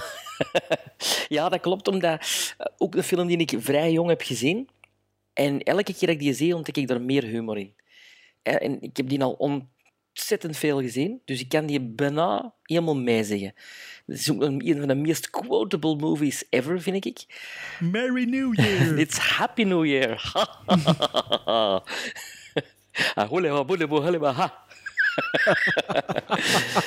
oh, thank you. A dollar. Now I can go to the movies by myself. Fantastische quotes. Vijf dollar, vijf dollar. Nee, a dollar.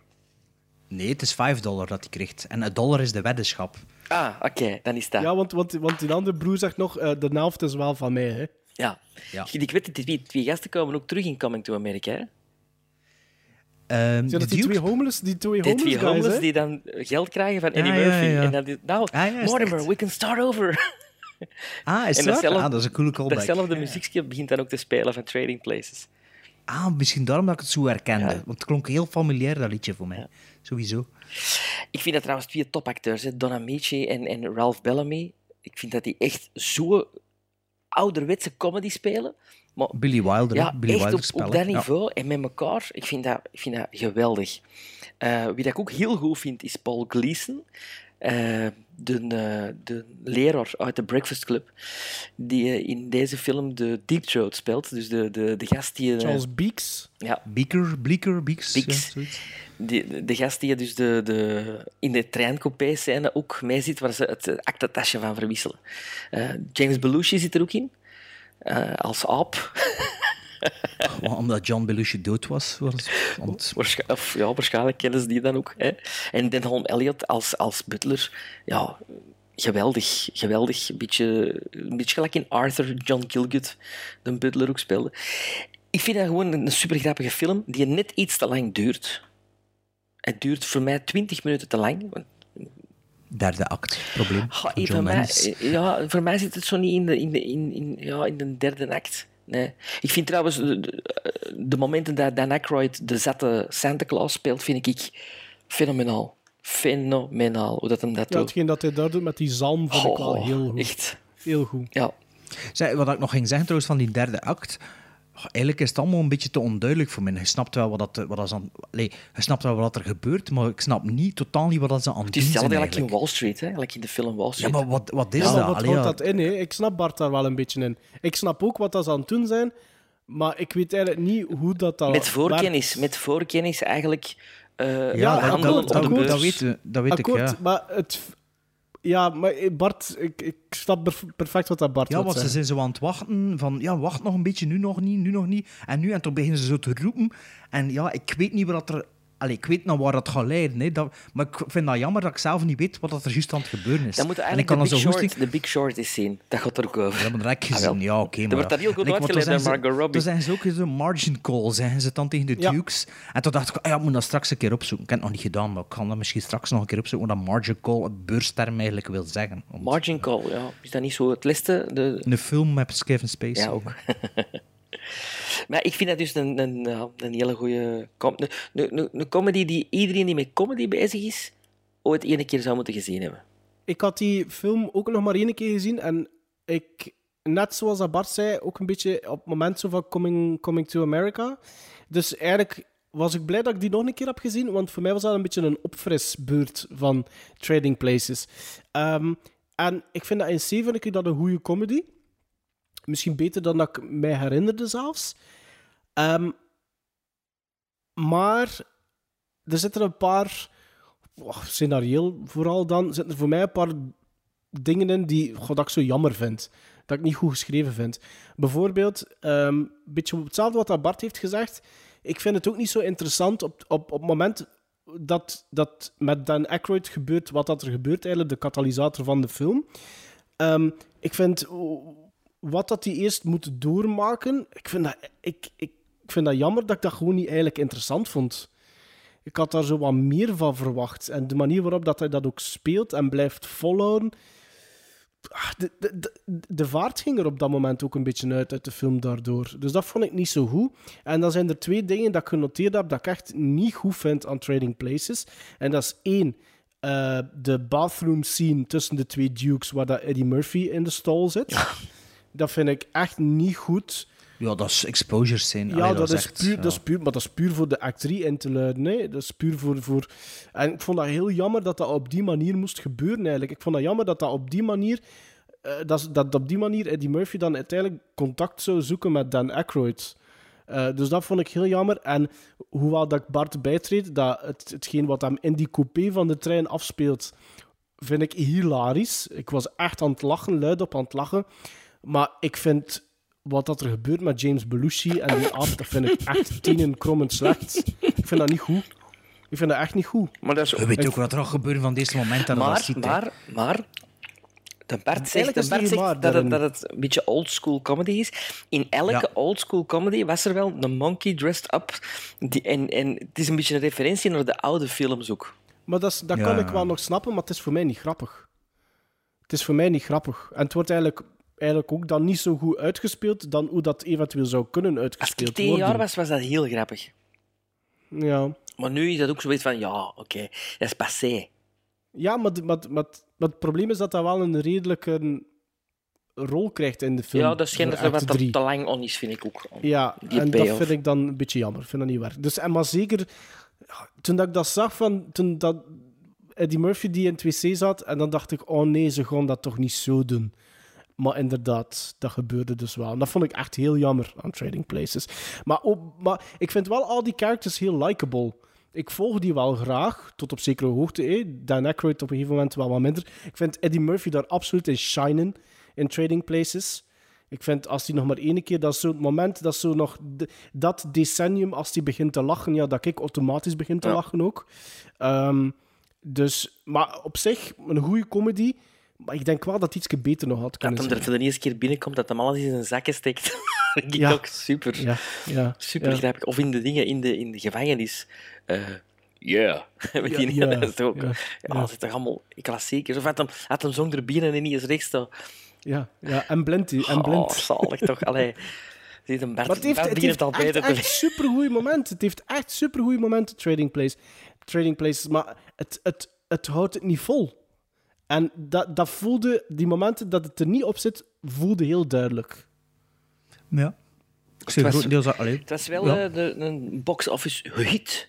Want eh, in, de- in dezelfde week uitgekomen als Return of the Jedi.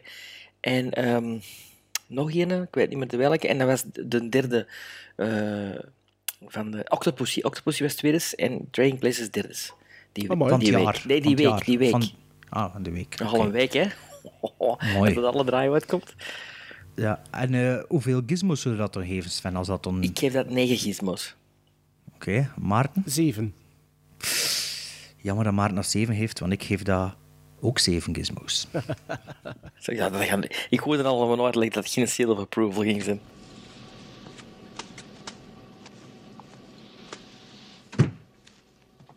Merry New Year! Happy New Year. In this country, we say Happy New Year. Thank you for correcting my English, which stinks. I am Nanja Ibuko, exchange student from Cameroon.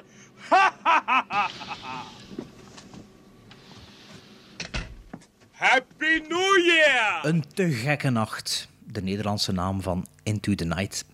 Dus eh, dat was nog in de tijd dat de films in België nog eh, een Franse en Nederlandse titel bij kregen.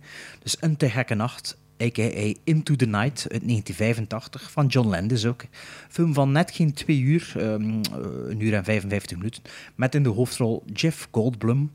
eh, geflankeerd door Michelle Pfeiffer. Dan Aykroyd maakt ook even een opwachting. Stacey Pickren en Carmen Argenziano speelt er ook in mee. Waarover gaat de film nu? Ed, Ot- Hawkins, speelt door Jeff Goldblum. Zijn leven verloopt niet op rolletjes. Hij heeft last van slapeloosheid, zijn vrouw bericht hem en zijn job is saai. Op een avond gaat hij een eitje rijden door LA en hij komt terecht in de parking van het vliegveld. Dan springt er opeens een mooie vrouw bovenop zijn motorkap en smeekt hem om hulp. Dit is het begin doorheen de nacht met vier boze Arabiers die een te gekke nacht in achtervolging brengen. Iraniërs. Arabieren staat er op uh, Movie Ja, dat Meter. zeg je in Arabieren, hè? Het zijn Iraniërs. Een movie Meter. Dus daar, eh, dat is een, een te gekke nacht. Sven, eh, je had een te gekke nacht al gezien. Absoluut. Ooit? Absoluut. En nu nog eens bekeken? Ja, ik heb hem trouwens onlangs gekocht op eh, 101 Films. Hij is daar uitgebracht. En hij staat sinds kort ook op Netflix, heb ik gezien. Ja. Nu, als de film begint, Bart en Maarten, dan, Ja, kan, ja, Sven. dan kan het u toch niet ontgaan dat dit een film is waar ik van hou. Hè? Je ziet- 80s? Ja. De muziek, Ah ja, dat, ja, de, ja, dat de muziek start, de neonlichtjes van L.A. komen in beeld. En we Ja, zitten... dat was het eerste wat dan mijn vrouw naast mij zei. Ja, dat is precies wel een film wat Sven gekozen heeft. Zeg, ja, inderdaad. Ja, maar het is zo. Je ziet zo, je ziet zo echt zo de, die, de vibe van To Live and Die in L.A. Eh, de vibe van Electric Dream zelfs eh, zit er ook zo wat in. Ehm, Electric Dreams, zijn dat die pornofilms? nee, dat is Electric Blue. Ah ja, juist. En ja, ik zet hem nu voor de, ook, ik weet niet hoeveelste keer op. En ik was ook weer direct helemaal mee. Eh, ook vooral door het spel van Jeff Goldblum, die, die een ongelooflijke likable character neerzet. En de chemistry met Michelle Pfeiffer, van hier, wauw, tot in Tokio, ongelooflijk. Die twee passen gewoon mee op het grote scherm. En de typische John Landis humor, die inderdaad een beetje slapstick aandoet, een beetje over de top soms is. Bert zegt dat het dikwijls een hit en miss is voor hem. Voor mij is het meer een, meer een hit dan een miss, die mensen hun humor. Ehm, vooral omdat hij deze keer ook meespeelt en eigenlijk de komischste rol heeft van heel de film. Eh, je hebt vier Iranezen die eh, achter eh, Michelle Pfeiffer aanzitten, omdat zij zogezegd de stenen, of weet waar de stenen van de Shah eh, van eh, Iran zijn, die zijn gestolen. En dus die vier gasten, vier hitmen, zitten achter Michelle Pfeiffer aan, maar doen dat op zo'n groteske, eh, ludieke en slapstickachtige manier dat het telkens een feest is als ze in beeld komen. Eh, ze, volgens mij stelen ze de film ook qua comedy. Maar er zijn nog andere figuren die we tegenkomen, namelijk Bruce McGill, die de broer van Michelle Pfeiffer speelt, als een soort Elvis-imitator. geweldige scène heeft. David Bowie, die ineens uit het niets opduikt en begot kleiner lijkt dan Jeff Goldblum. Want ik dacht altijd dat David Bowie een reus was. Maar Jeff Goldblum is dus nog een grotere reus. Ja, Bowie is zoiets groot voor mij. Uh, gaandeweg krijgen we ook nog bekende actrices Irene Papas en Vera Miles in kleine rolletjes. Uh, Richard Farnsworth in een, een, een, niet onbelangrijke rol. En dan heel leuk voor de filmliefhebber. Dus buiten het, het verhaal, het verhaal dat heel mager is. Uh, het is gewoon een, een, een roadmovie door de nacht. Uh, Martin Scorsese heeft ook zo'n film gemaakt, After Hours. Dat is een beetje van hetzelfde niveau, misschien ietsje beter als in deze. Maar het is gewoon een roadmovie through the night en de mensen die ze tegenkomen. Eh. Maar er zitten toch zoveel cameo-appearances in van bekende regisseurs. Heb je ze allemaal ontdekt, gezien? Ik heb er veel gezien, ja. David Cronenberg. David Cronenberg. James Cameron ook. Maar ik weet niet, ik heb dat niet meer James opgezocht. Cameron, wel James Cameron heb ik niet gezien. Nee, nee. Jonathan ja, Demme zit erin. Jonathan Demme Jack zit erin. Arnold zit erin. Ja, Rick Baker zit erin. De, de, ja. de special effect man. Paul Bartel. Zijn de regisseur, Paul? Bartel ja. als uh, uh, uh, lobbyman aan het hotel. Ehm, Amy Heckerling, Jim Henson, Lawrence Kasdan, Paul Mazursky in een belangrijke rol. Uh, Don Siegel. Do, Don Siegel, ja, zit er ook in. Ah, ik pees dat ik uh, Jim Henson dat ik die met James Cameron gemist heb. Ah, Oké, okay, ja. Die trekt toch een beetje die op Die op ja. Hm? En Ro Roger ja, ja, Vad Vadim, of Roger Vadin, hè, van uh, Barbarella en God Created Women, speelt de Fransman in de limousine die achterin zit. Enfin, het is een, een, een feest voor de filmliefhebber. Het is ook de film van John Landis die het slechtste heeft gedaan op de box office. Maar wel zijn een film waar hij de, de beste kritieken voor heeft gekregen. Oh, well, niet, niet helemaal, Sven. Want ik heb uh, wat research gedaan over Into the Night. En uh, ik heb heel veel negatieve kritieken eigenlijk gevonden. Waarvan dat er eentje was... In Amerika? Uh, luidde... Wat blieft? Van American Film Critics? Ja, ja waarvan één ervan luidde had John Lennon en meer geconcentreerd op het script en wat minder voor zijn vriendjes in de film te steken, had hij misschien een betere film afgeleverd. Dus, allee, ja. Okay. Maar ik geloof u eens van, ik geloof u als je dat zegt. Ik, vind dat, ik, ik, vind dat een plezante film die je wegkijkt, die je, die je, die je zeker niet verveelt uh, en die een heel mooie sfeer neerzet met, met enkele leuke gags, goede muziek, goede acteerprestaties. Uh, een perfect filmpje voor een vrijdagavond. Ik heb hem op een dinsdagmiddag bekeken voor het eerst. Um, en wat dat mij vooral opviel aan Into the Night was hoezeer en hoe groot dat die chemistry was tussen Jeff Goldblum en Michelle Pfeiffer. En ik had dat volledig niet verwacht, want het zijn toch twee mensen die qua acteerspel nogal redelijk ver van elkaar afleggen. Hè? Qua stijl, ja. van hoe dat ze hun spel doen. En ik had zoiets van, oké, okay, ik zie Jeff Goldblum, die ik eigenlijk bijna in alles goed vind. Ik vind een hele goede acteur, ik kijk er graag naar. Maar dan zie ik inderdaad dat Michelle Pfeiffer of die kap over de kapot uh, landt van zijn auto. En ik dacht van, shit, wordt, is zij de female lead? Want ik kende niks van die film. Hè. Ik had er nog nooit niet van gehoord, denk ik zelfs. Ah, had hem ook gezien voor als Van hem gegeven had? Ja, ik had hem in de gekeken. Ja, voilà, nee, ik heb hem niet opnieuw bekeken. En dus dat was de eerste keer door dat mij wordt al eens horen vernoemd worden? Denk het niet, Sven. Ja, ik heb er toch al eens iets over gezegd, volgens mij. Het- eh, maar toen dat ik hem opzette, was het niet met die insteek Oké, alleszins. Van, denk dat Sven er... Dus ik liet mij zo wat meegaan. Ik zag dan dat hij geregisseerd was door John Landis. En dacht ik van, oh ja, weet je wat, cool. En het is inderdaad een mager verhaaltje. Het is een roadmovie. Je gaat inderdaad van punt A naar B, naar C, naar D, op E. En daar gebeurt wel altijd iets waardoor dat je naar het volgende punt moet gaan. Maar wat dat voor mij de film en dat klinkt een beetje contradictorisch. eh, wat dat de film voor mij aangenaam blijft houden, is net die humor dat John Landis erin gestoken heeft in Into the Night.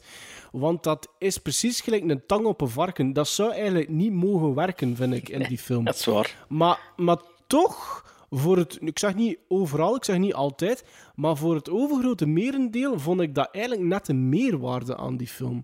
En dat had ik echt niet verwacht toen dat ik begon aan Into the Night. En dan zeker niet wanneer dat verhaaltje hem zo wat eh, uit de doeken begint te doen. Zeg ik, oh nee, het zit er inderdaad niet veel in. En dat is ook zo, hè. Dus het is 13 in een dozijn.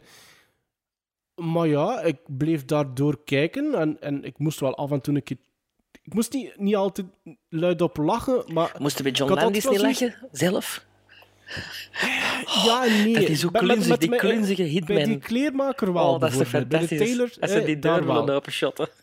En, en, maar dat ook een, inderdaad wel effectief een paar verrassende momenten. David Bowie die je plots een, een, een, een, een, geweer tegen de slaap van Jeff Goldblum ziet houden uit het niets. En zo van, wow. Die dat dan ook nog eens redelijk goed doet. Ehm, goh, ja, dus Into the Night. Ik ga niet zeggen dat ik dat een fantastische film vind. Ik vond dat wel een verrassing. Gewoon omdat ik daar nog... Dat dat voor mij de eerste keer was en dat ik zoiets had van uiteindelijk van... Wow, ik heb me dan eigenlijk wel mee geamuseerd. Maar de film duurt wel te lang voor hetgeen dat maar is. Ehm, het einde vind ik wel nog oké. Ik vond dat wel nog leuk hoe dat die film, door de laatste twee minuten dat die film eindigt, vond ik dat wel wat tof gedaan. Ehm, ja, kan daar niet zoveel meer over zeggen eigenlijk, over Into the Night. Misschien Bart kan nog aanvullen. Een te gekke nacht, daar had ik eigenlijk nog nooit van gehoord. Tot een paar weken geleden. En ik wist ook niet dat dat van John Landis was, totdat Sven er van iets van zei. Omdat ze, er is een Netflix-reeks in de making, dat Into the Night heet ook. En ik zag dat die film toegevoegd was op Netflix een paar weken geleden ook. Dat ik dacht van, ah, dat er mee te maken of zo.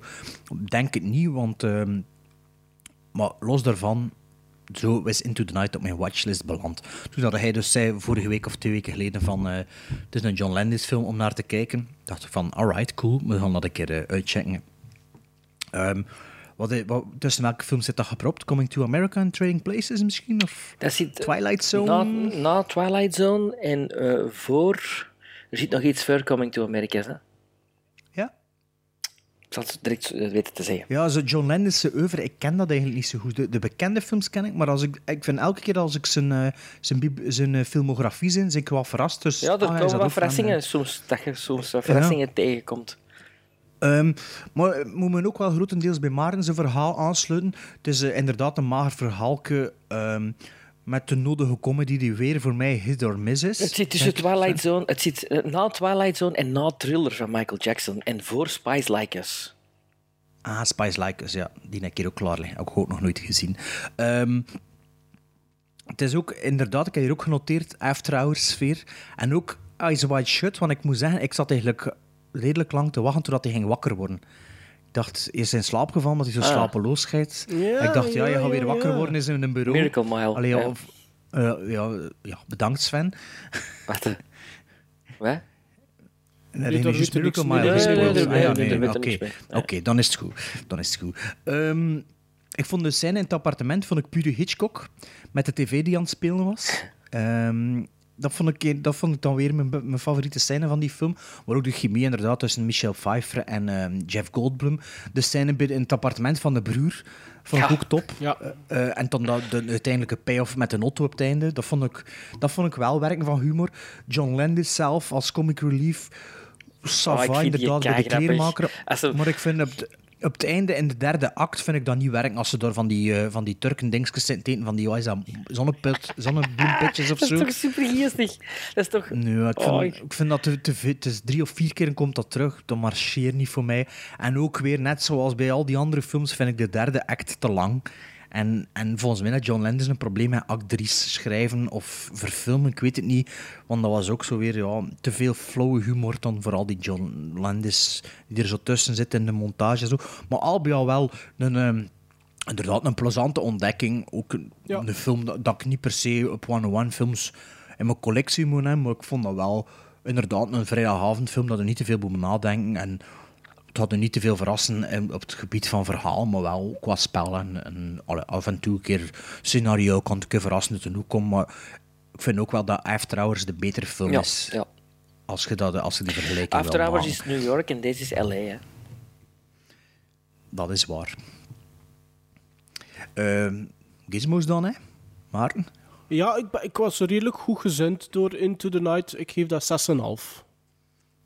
Zijn zal dan meer Ik geef geven, een zeker? 7. Ja, ja. 7. Ik zit ook op 6,5. Maar jongens, toch, Dus, we zijn eh, echt wel qua goed. John ja. Landis, hè, ja, we zitten, eh, maar een seal of approval Zit er niet in. zit er nog alles nog niet in. Hè? Ed Oken can't sleep. Every day he has breakfast. Oh, that's Stan. Every day he goes to work. Every day he comes home. You're losing your mind, Ed. One day he comes home early. That night he takes a drive. And Diana falls into his life. I have something they want. It's worth a great deal of money. Let's not do anything rash, Ed. This is just too weird for me. I was his mistress.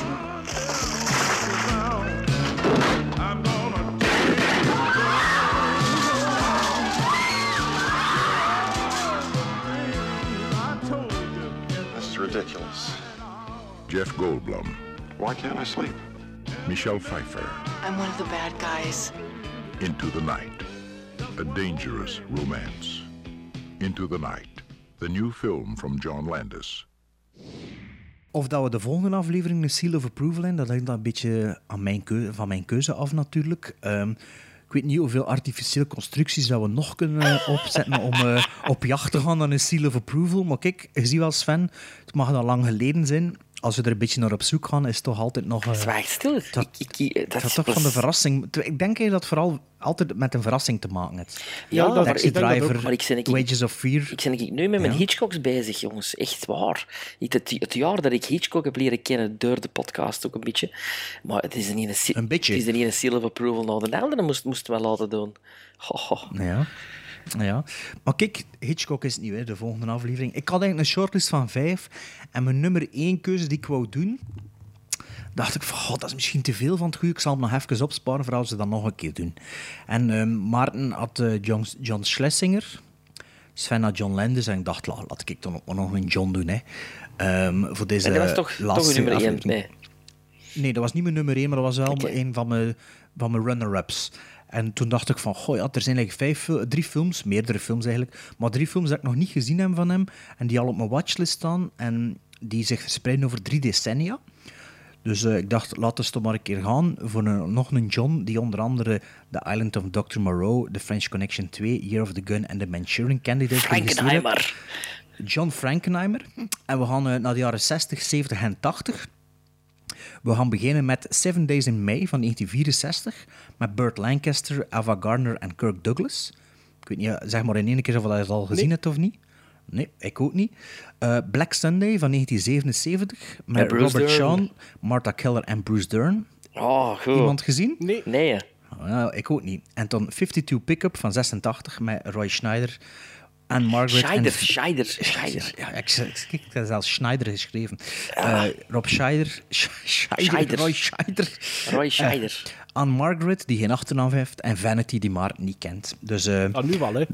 maar nu wel, hè. Dus eh, de de jaren John 60, Stamos. 70 en 80. En moesten we er nog een vierde doen, gingen de Ronin ook nog tegen plakken. Maar, Zeg, in een Canon-film. Oh. ja, een Cannon-film, een Bruce Dern-film en een Kirk Douglas-film. Ik heb er Is nog niks van gezien. Drie nieuwe films. Voor mij ook drie nieuwe films, dus Sven, ah. zeg nog een keer dat we geen rekening houden met u. Hè. Ja, het is goed. Het is goed.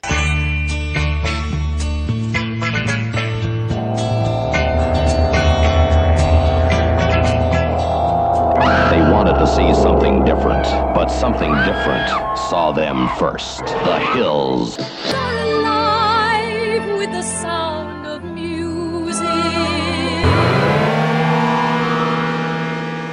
Is D-Day maand. Zo is dat toch, hè? Allee, ik bedoel... eh, Sinds zitten toch- 1944 toch? Het is dat, hè? En omdat het dus eh, 75 jaar geleden is nu, dat, eh, dat een Duits hier is buitengeschot, eh heb ik gekozen voor een componist die wel in dat genre het een en het ander heeft gedaan. Wagner. Namelijk Ron Goodwin. Wagner, eerder. Ron Goodwin. Ron Goodwin, geboren in 1925, gestorven in 2003. Een Engelse componist en eh, conducteur. Allee, conduct, niet geen treinconducteur, hè. Een conductor. Een, een, hoe heet dat? Een dirigent. Een dirigent. Heeft ongeveer 70 eh, eh, films op zijn palmarès staan. De bekendste zijn Those Magnificent Men in Their Flying Machines, Monte Carlo or Bust, Frenzy van Alfred Hitchcock, Force 10 from Navarone en de oorlogsfilms 633 Squadron, Where Eagles Dare en Battle of Britain. En om een beetje in de sfeer te blijven van eh, de oorlog, heb ik gekozen om The Battle of Britain te laten horen. Niet alleen omdat het een heel mooi muziekstuk is, maar ook omdat het wel eens zou kunnen fungeren, Bart, als nieuw eindmelodietje. Hè?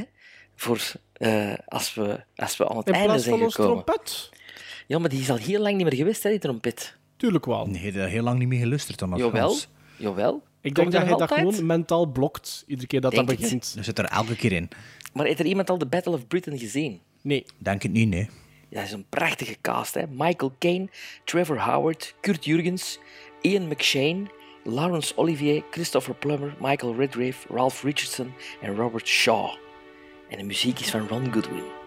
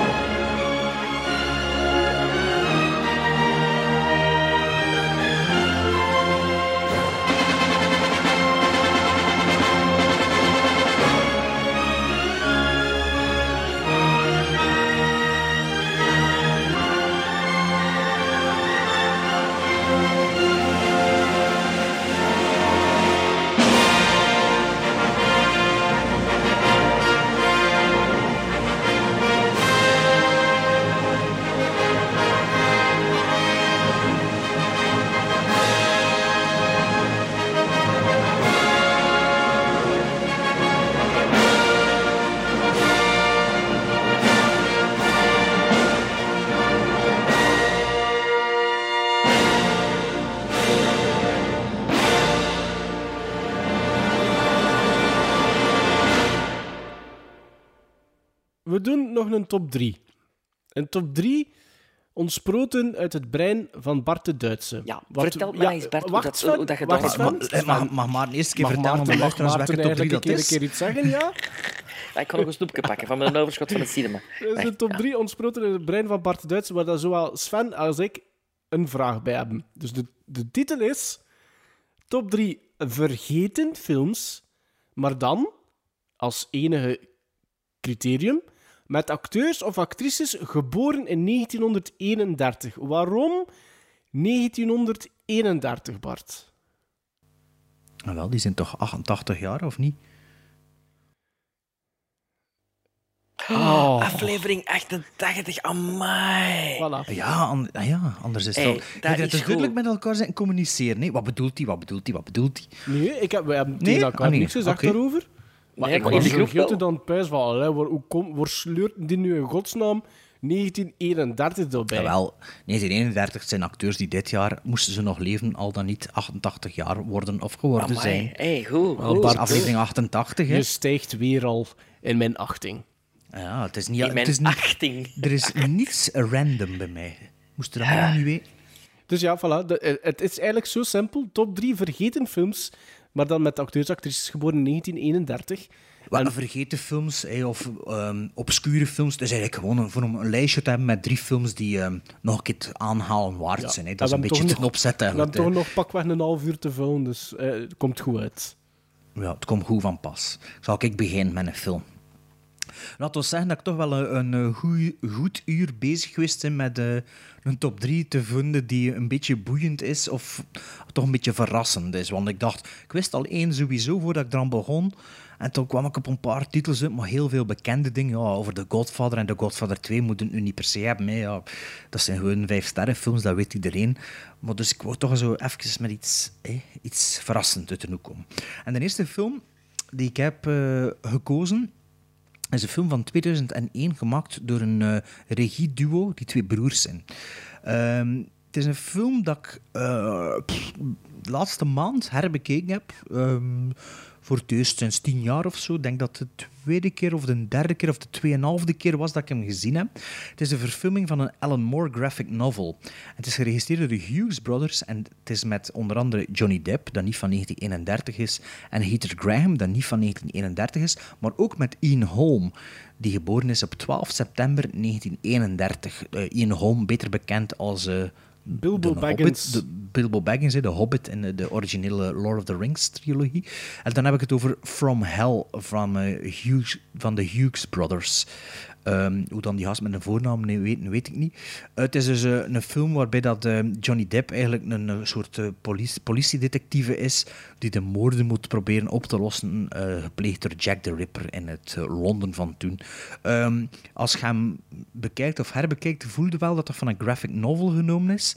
En het is een beetje een andere insteek dan het klassieke verhaal. Of de klassieke, allee, wat, de Michael Caine, Jack the Ripper films en, eh, en zo. Dat was een tv-film zeker? Ik weet Ja, niet meer. Ja, ehm, maar ik vond dat toch nu, eh laatste keer toch wel weer verrassend. En ik heb gedubbelcheckt op mijn letterbox. Ik heb dan na het bekijken toch weer zeven gizmos gegeven. En misschien ook alweer een beetje een vergeten film. Oké, ja, 2001, dat is ook al ondertussen 18 jaar geleden. Ehm, voor oude mensen zoals ons lijkt dat nog maar een paar jaar geleden. Maar het is toch al 18 jaar geleden. En... ehm, ja, er was zo'n dvd dat hier ook al lang klaar lag. En toen dacht ik van, ja, ik zal er een keer gewoon aan beginnen. En in één ruk uitgekeken. En ik blijf dat een plezante film vinden. Een beetje, beetje vergeten misschien ook, omdat dat het begin was van de Johnny Depp met de gekke Oh, pruik. ik, ik, je, ik verwar die altijd met Sleepy, Sleepy, Hollow. hij Sleepy Hollow. Hij had dan later dan de, de Sweeney Todd, de Sweeney Barbara... Todd, ja. Ja, maar dat is wel veel later, maar dat is wel het begin van die periode zo. Terwijl dat From Hell, dat hij dat wel redelijk straightforward speelt Ja, nog. Ik heb die gezien ooit, maar ah, ik weet dat ik er toen geen fan van was. Ik heb die al een paar keer gezien en ik heb altijd... Ik weet het niet. Maar je hebt die graphic novel, hè, maar... Die? Eh, nee, die, nee, die heb ik nooit niet gehad. Maar Ah, ik, ik, ik, ik weet het niet. Ik vind... ehm, ik raak precies nooit niet echt volledig in die film. Een donkere film. En misschien is dat gewoon omdat er inderdaad omdat er op een andere manier vertaald wordt. Dat er, eh, en dat je inderdaad wel voelt van dat er een, een verfilming is van een graphic novel. Maar ja, maar The Crow had dat toch ook? Ja, maar oké, maar The Crow is niet gebaseerd op een waar gebeurd figuur, hè. Ah ja, Like zo. Maar ja. Jack the Ripper. Allee, ik, ik verwacht iets anders. Dan denk ik dat ik bijvoorbeeld die tv-movie met Michael Caine dan een pak beter ga vinden. Denk En is dat ook dan. niet met Klaus Kinski of is dat een andere Jack the Ripper film? Nee, de, nee met, eh, dat is... De, eh, nee, die met Michael Caine, dat hij wel een, een, een einde dat heel controversieel is. Ja, ik weet dat nog als kind, want dat was op de VPRO ook twee, twee weekends na elkaar. Ja, Dat is, dat is delen, toch? Ja, ja, dat is een dubbele tv-film. Ja. Dat is de eerste keer dat ze eigenlijk in een film durfde zeggen... Wie dat de dader was. Ja, nee, dat het een lid van de koninklijke familie zou Ah, geweest ja. zijn. Ja. Ja. Juist, ik weet dat nog als kind dat er ook controverse rond was, Ja. rond in de film. Sven, heb je ook in, in, eentje... Ah ja, maar Sven, had op drie minuten al geklaard. dit Ja, drie minuten. Geklaard in drie minuten. Ja, hier, hier wacht. Eh The Godfather, The Godfather 2 en Apocalypse Now zal het zijn. nee, maar hoe weet je dat mijn nummer 3 een film met Robert Duvall is? Ah ja, omdat hij Oh, Days of Thunder ook... Days of Thunder meespeelt, zeker? Misschien een vergeten film, hè? Days of Thunder. Nee, hè. nee. Nee, nee. De loodgieter Harry Burke wordt samen met de Amerikaanse ambassadeur gegijzeld in Colombia. Omdat de overheid niet snel genoeg handelt, besluiten zijn broer Corey en zijn collega's zelf een reddingsoperatie op touw te zetten. Corey neemt meteen een geroutineerde huurling onder de arm en laat de hele operatie financieren door een ultrarechtse activist. Een film van 1986 van 102 minuten van Stuart Rosenberg. Let's Get Harry. De titel, Nooit gezien. titel dekt de lading van de film. Let's Get Harry. Daar gaat het dus over. En Robert de- Saving Private Ryan. ja, maar het is een beetje let's, ja, Saving Private Ryan in de, in de Chuck Norris versie, laat ons het zo zeggen. het is een TriStar film hè, in die periode. Dat TriStar ook van die lekkere, goede actiefilms. Ah, Let's Get Harry staat op mijn watchlist, Sven. Ah. Robert Duval speelt dus die geroutineerde huurling en doet eigenlijk een beetje zo'n rol van Apocalypse Now over. Maar Gary Busey zit erin, Thomas F. Wilson zit erin, uit Back to the Future, Ben Johnson, de zanger Glenn Frey van eh, The Heat Is On zit erin en Rick Rossovich. Maar de Harry, waarover dat we het hebben, is niemand minder dan Mark Harmon. De cirkel is rond. Mark Harmon, is dat van dinges, van eh, Streets of Fire? Nee, jongen, Mark Harmon van het begin, A Few Good Sven. Mark ah, ja, Harmon. ja, ja, ja, die, nee, ja. ja. Ik wist dat de naam bekend was. Enfin, Let's Get Harry is een, een volgens in Bart zijn termen een hele goede strijkfilm, denk ik. Moest ik strijken. Maar het is echt zo'n een, een, een canonachtige actiefilm, eh, typisch jaren tachtig. Een beetje vergeten, dus bij deze hoop ik hem De, terug remi- op de de die is hij stond al op mijn watchlist. Dat is waar, dus dat is waar. Waarom weet ik niet, maar hij stond er wel op. Op nummer 3 bij mij een film uit 1999 met dezelfde Ian Holm, waar dat Bart het al over had. Het is een film van eigenlijk een hele bekende regisseur, maar eh, de film toen dat die uitkwam kreeg nogal eh, wat kritiek. Is zo'n beetje in de vergeetput geraakt. Er is wel al pogingen gedaan voor die een beetje eruit te halen door een paar mooie releases. Ik denk onlangs nog dat een van die quality labels daar een nieuwe release van gemaakt heeft, maar ik ben dat niet helemaal zeker. Ik weet niet als ik eh, de volgende zin zeg: Death due to the demoness Allegra Geller, of dat jullie dat iets zegt. Welke Bart? taal hij dat juist gezegd? In het Engels. Latijn? Ah ja, oké. Death to the demoness Allegra Geller. Nope. Sven, denk het ook niet. Ik denk niet dat. Hier, hier. Sven, dank het niet zo. eh. Wat, denk Is de niet- film- Zijn is jij de echt een David Cronenberg fan, Sven? Oh, is dat Spider? Nee. Nee. Nee, dat was later. Nee, ik ben dat is niet... ook een vrij Nee. goede film. Mwah. Ja, vind ik een goede film. Nee, het, is, het gaat over. Spider. Spider is goed. Het gaat over Existence uit 99 Ah, met Ah, is dat van 99? Ja, dacht met dat dat nog... eh, in ja. de hoofdrollen Jude Law en eh, Jennifer Jason Lee. En Existence gaat over eh, die eh, Jennifer Jason Lee, een, een soort van wereldbekende ontwikkelaarster van games. En die is eigenlijk op vlucht voor assassins. En die kan die enkel ontvluchten eh, door samen met Jude Law, wat eigenlijk een rookie marketing trainee is, die nog nooit zo'n eh, game gespeeld heeft, door in virtual reality eh, die assassins te proberen te ontvluchten. Of zo het, raadsel te ontrafelen van wie haar wil vermoorden.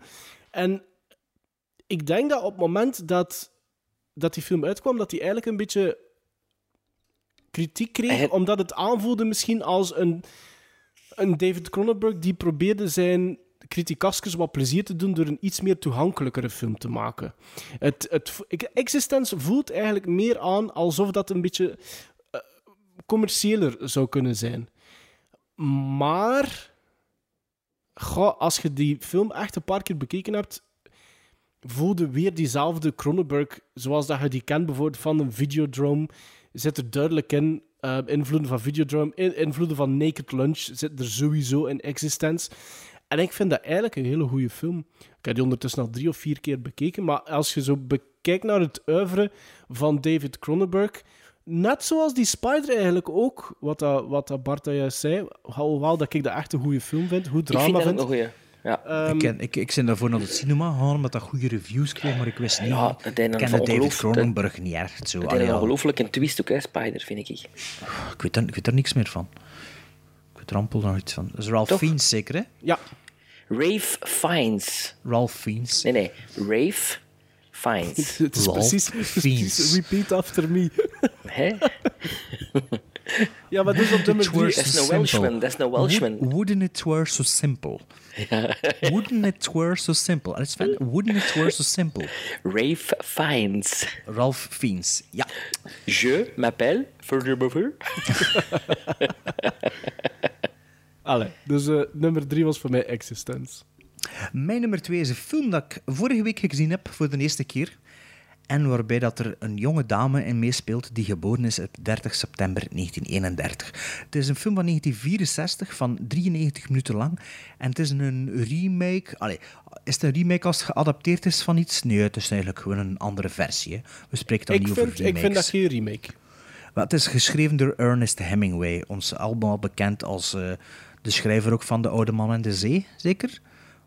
Oeh, jij weet al over wat het gaat, Maarten.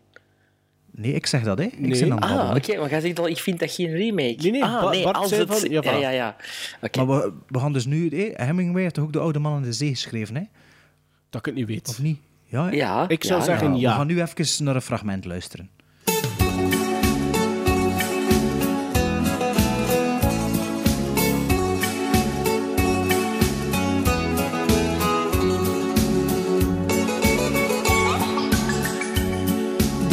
Middagzon scheen op zijn bruine huid. Zijn strohoed was hem veel te groot. Hij sliep lang uit en zag er vredig uit. Hij had geen huis, alleen een boot. En zoveel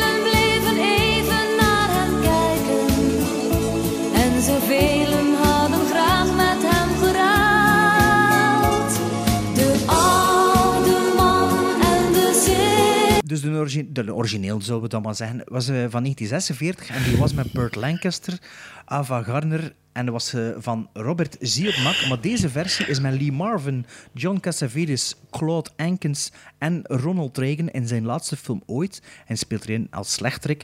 En de dame van daarnet is Angie Dickinson, die ook meespeelt in Once Upon a Time in the West. En dan heb ik het over The Killers uit 1964 Dickinson. van Don Siegel. Eh, vorige week enorm verrast door deze film. De originele versie dan, eh, met Burt Lancaster heb ik ook gezien.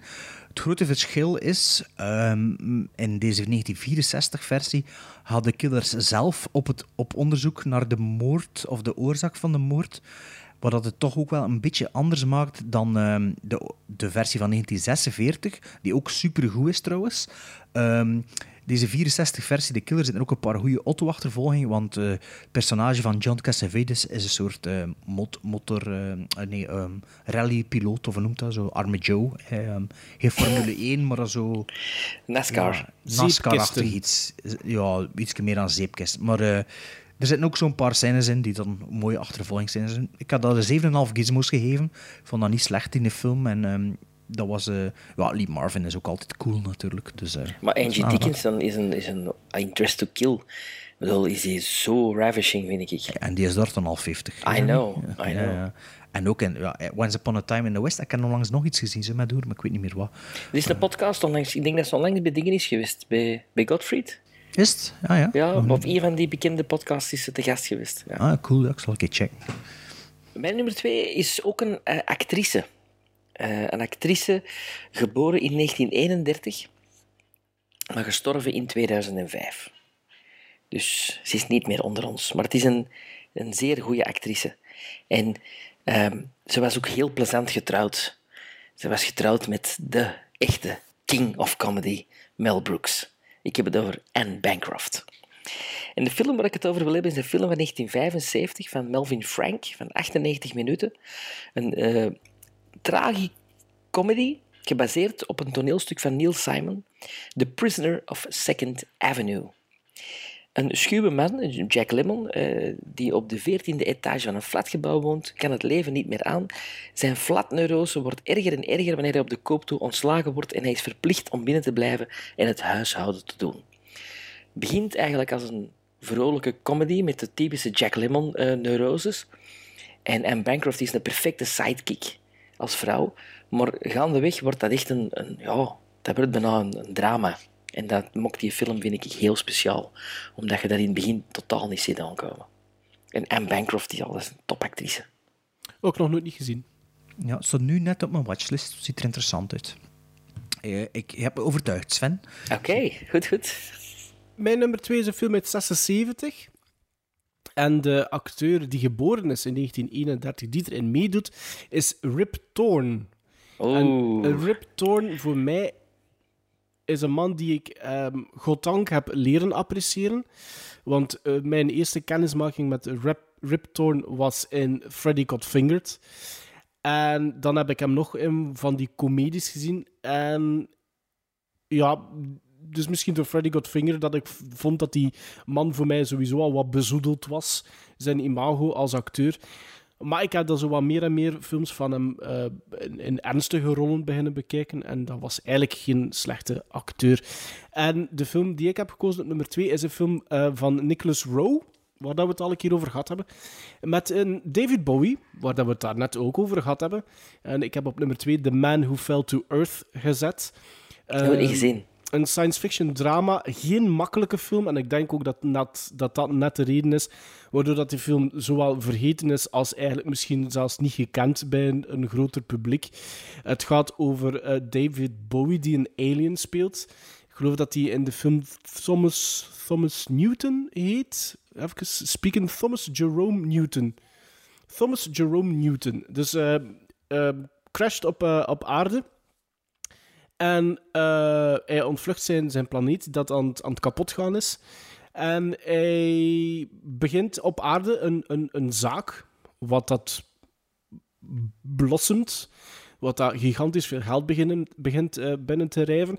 En zijn bedoeling is eigenlijk om, om, om hier welvaart te vergaren, om terug te keren naar zijn planeet en zo zijn planeet te redden. Maar wat hij niet um, voor mogelijk hield, is dat hij eigenlijk aan dezelfde ja, zondes zou uh, te, te, te, te bloot komen te staan, zoals dat ieder mens aan ons komt bloot te staan. Zoals bijvoorbeeld liefde, uh, greed... Uh, lust, jealousy. En uh, daar krijgt hij allemaal mee te maken. Het is, is liefde een hoofdzonde? Nee, toch? Maar, nee, liefde niet, maar greed ah, ja. en, en, en dat was... Lust. Lust. Lust. Um, ja, Nicholas Rowe, het is, heb ik altijd een gigantisch interessante uh, regisseur gevonden. Die... Ik ook, ik ook. Straf dat ik dat ook vind, maar ik vind het ook. Ja, maar, maar het straffe aan die, die man is dat hij um, zijn projecten heel hard wisselde. The Man Who Fell From, from Earth, of Fell to Earth, is echt een, eigenlijk een moeilijke film. Want dan heb je bijvoorbeeld... Die man heeft wel ook The Witches gemaakt. Ik wou, ja, maar dat zijn toch zijn meest toegankelijk. Het maakt, maakt dat toch over het algemeen moeilijke films, hè? Ja, Don Look Now is ook moeilijke wel mens, moeilijker. hè. Maar wel ook een steengoede film. Uh, Ja. Met Donald Sutherland. Maar ja, Eureka. ja, ja, klopt. klopt. Maar dus ja, dat, ik, het is een beetje daarom ook dat ik gekozen heb. En, en dan, goddank speelde Rip Torn erin mee natuurlijk. Eh, dan, valt het, eh, dan viel het onder het criterium in van acteurs geboren in 1931. Eh, daarom dus op nummer 2. Ja, jullie Rip Torn, Extreme Prejudice zet je ook? Ja, in de knot, hè. ja. Extreme Prejudice blijft toch een goede film zijn, je dat eraan denkt. In vergelijking eh, met een andere helft van Walter Hilse films. Maar, eh, ehm, mijn nummer 1 is een film van 1973. Eh, het is een film die ook geremade is.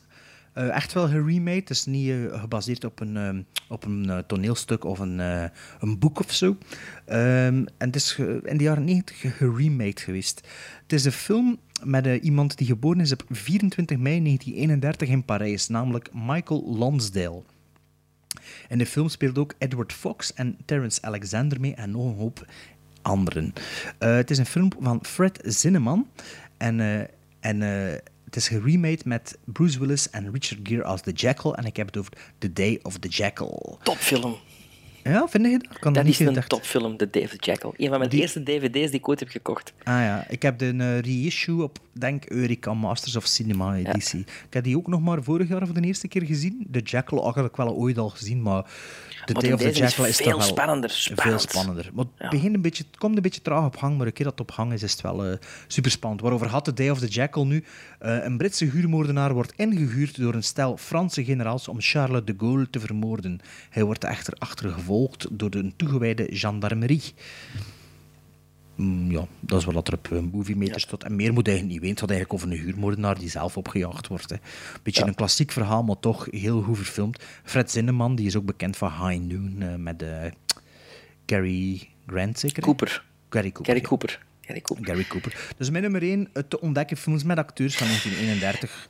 Ja. The Day of the Jackal. Met die Michael Lonsdale, of Michel Lonsdale, ook soms wordt genoemd. Ja, maar het is ook wel een artiestennaam, sowieso, zag ik. Ja, maar eh. het is, het is Frans en Engels, hè, maar die speelden ook de, ba- de bad guy in Moonraker. Hè. Ah, is dat hem? Ja, ja. En heb de Moonraker op één Sven? Nee. Mijn nummer 1 heeft te maken met een actrice die geboren is in 1931 en gestorven is in 1984. Dus ze is niet zo oud geworden. Helaas 53 jaar. Ze werd de Engelse Marilyn Monroe genoemd. Badpakmodel, blond bombshell, pin-up girl, danseres en actrice. Ik heb het over Diane Dors. Diana Dors. Ik zag haar foto passeren toen een lijstje en ik dacht dat het met mijn manroep was. Ah ja, ja. Eh, maar zij had eh, dikke tetten, hè, dubbel D, dubbel D, Diana Dors. En ze, ze, ze- ik heb ze leren kennen op vrij jonge leeftijd in een film die van mijn geboortejaar is, een film van 1974. En ik ben de laatste tijd terug in dat soort genre mijn gading aan het vinden. Ik, ik, ben die allemaal aan het kopen op Blu-ray. Alle anthology-films van de jaren 70 en de jaren 60, van Amicus en van eh, Hammer. En deze is een, een, een Amicus-film, From Beyond the Grave waarin dat Peter Cushing een antiquair speelt. Ik denk dat het een eerste anthology-film is die ik ooit heb gezien, want al mijn referenties van alle andere vergelijk ik altijd met een deze, omdat ik dat een hele straffe vind. Dus Peter Cushing heeft een antiekzakje en in die antiekzak komt er altijd... Top secret. Eh, nee, ja. Ze- Nee, dat is een boekenwinkel, denk ik wel. Dat is ja, een boek, maar het is zo weet. Het, het zou inderdaad daarop kunnen gebaseerd zijn. En iedereen, elk personage komt daar iets in kopen. En aan elk item dat ze kopen zit natuurlijk een verhaal vast van de vorige eigenaar. En een van de verhalen is een act of kindness, waarin dat Diana Dors meespeelt naast Donald Pleasence en eh, Ian Bannon. Verder in de andere verhalen doen Ian Carmichael, David Warner en Leslie Ann Down eh, nog mee. Echt een hele goede anthology-film, From Beyond the Grave. Ik heb die nog nooit niet gezien. Dat is nog dat iets, ja, wat ik right up my alley is, maar nee, nog nooit niet gezien. En dat is voor u ook een van de beste anthologies dan sowieso. Ik, voor mij is dat mijn favoriete. Ja. Ja. Maar het heeft ook met memories te maken. Ja. Ja. Het, mijn, mem- mijn memories, en vooral omdat de verhaaltjes, eh, tot op de dag van vandaag, kan ik ze allemaal nog, alle vier. Voor de verhalen- geest ja. Ja, en soms er zo één of twee verhalen die heel goed zijn, en dan twee andere dat Ja, je zegt klopt. van... oh, ehm, maar, maar hier kan ik ze alle vier... En het verhaaltje met Diana Dors bijvoorbeeld eindigt... Ja, nee, ik kan het nog niet vertellen dat je het niet gezien hebt. Hè. Ah, dat nee, is nee. een goed idee. Dat is een Ah, goed nee, idee. nee. Zeker als dat het nummer 1 staat. Het, einde van, het einde van haar verhaaltje is echt heel tof. Bij mij op nummer 1 is een eh, film met niemand minder dan Mr. Spock, Leonard Nimoy. Het is een film uit 1954. Een black and white movie uit 54. En Ocharme de Man speelt er een rolletje in, maar hij is eigenlijk uncredited. Hij speelt er een se- sergeant in. En bij mij staat Them Oké. op eh, nummer 1 uit 54. En de reden daarvoor is eigenlijk omdat dat voor mij toebehoort tot een heel select groepje van beste horrorfilms eigenlijk uit de jaren 50. Je hebt The Thing from Another World, wat dat de eerste verfilming is van eh, The Thing, dat wij het beste kennen van, van John Carpenter. Je hebt Invasion of the Body Snatchers, de originele versie. En dan heb je bijvoorbeeld Them. En Them kun je gemakkelijk plaatsen in, het, in, in de, de categorie van ehm, die Atomic Scare movies. Hè, eh, het radioactieve. Incredible Shrinking Man. Inderdaad. Eh, het gaat hem ook over eh, mieren die door toedoen van radioactiviteit gigantisch groeien. Is dat niet met William Shatner?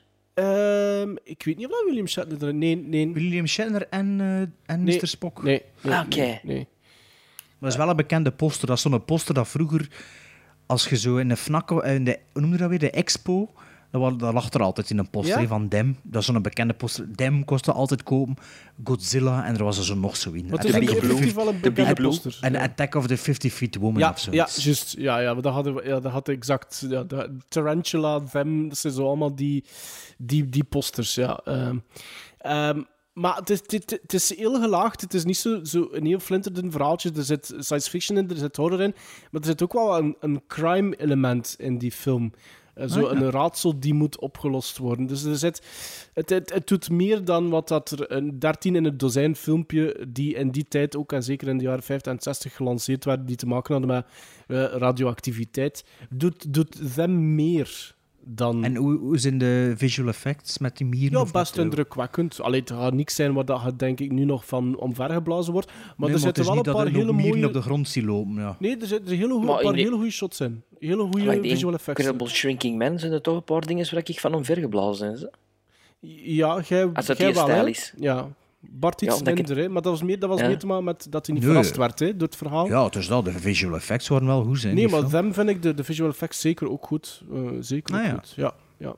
ja en ik, ik denk, als je geïnteresseerd bent en als je bijvoorbeeld inderdaad die andere films dat ik opnoemde, dan eh, Invasion of the Body Snatchers, The Thing from Another World, wat dat eigenlijk ook al bij het grote publiek niet echt gekend is, waarschijnlijk door The Thing van John Carpenter. Maar dan moet het them eigenlijk ook wel een keer gezien hebben. En daarom staat hij bij mij op nummer 1. Allee, dus toch wel negen aanraders bijna, hè, als ik het zo Ja, hoor. ja.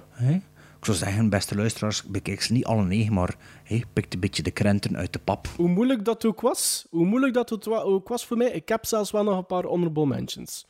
Ah, ik had geen tijd meer, want het was een half uur voordat we moesten beginnen dat ik klaar was. Maar zeg maar. Eh, Sven, heb jij na uw Twee. drie minuten nog honorable mentions? Twee, ja, waar Zeg ik over maar. twijfelde.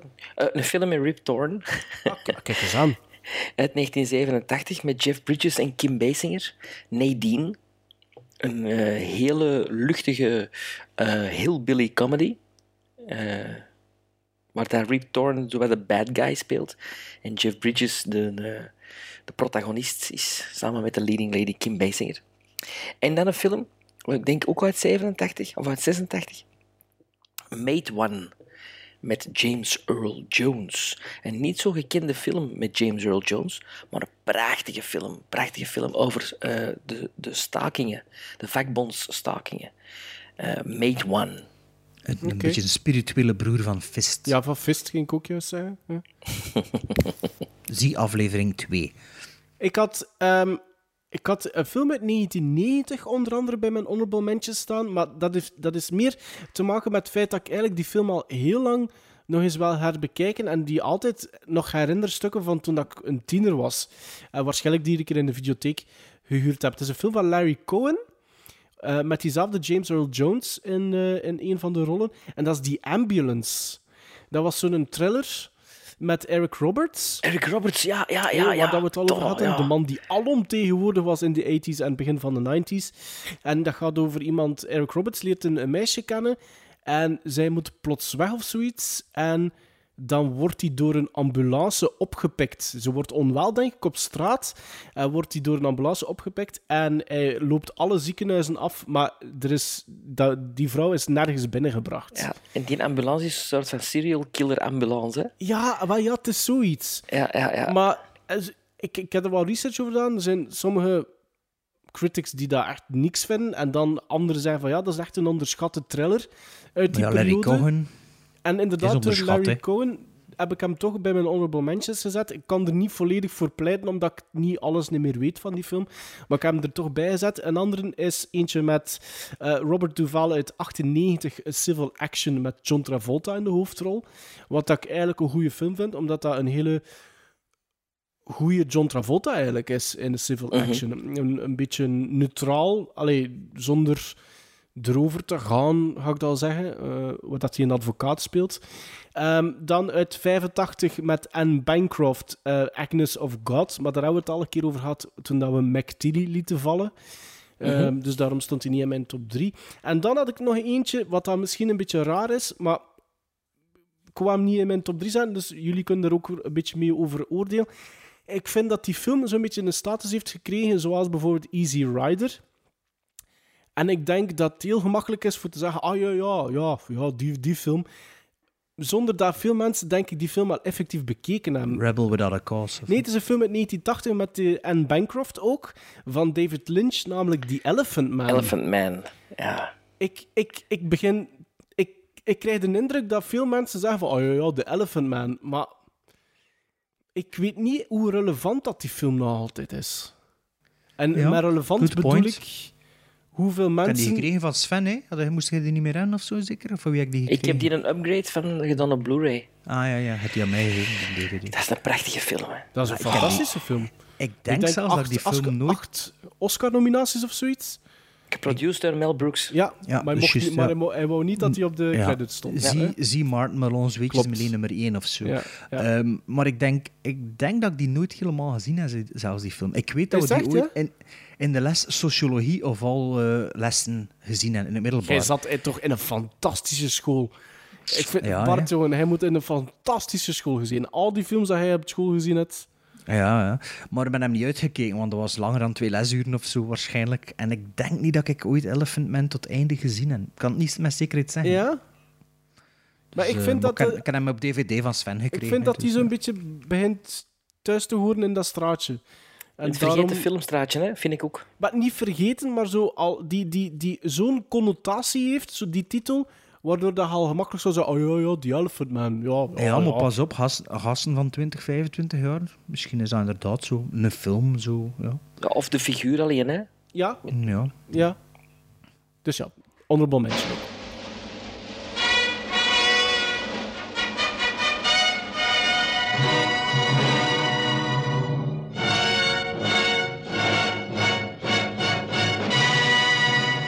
Aflevering 88 zit erop. Ehm, dat Nog was één aflevering voor de zomer. Ja, voilà. Ik Ja. ging juist zeggen, de voorlaatste aflevering was dit voordat de zomerperiode aanbreekt en dat tijdens voor onze summer specials. Dus volgende En onze aflevering... t-shirts. En onze wat? En onze wat? T-shirts. Ah ja, en onze t-shirts. Ja, volg onze social media kanalen. Want, want we hebben... Allee, Bart heeft toch iets eh, in zijn mouwen weer uit zijn mouwen geschud. Dus er komt weer iets aan. Eh, dus volg onze social media kanalen. Maar dat wil te zeggen dat volgende aflevering onze laatste aflevering is. Voordat weer tijd is voor onze summer specials.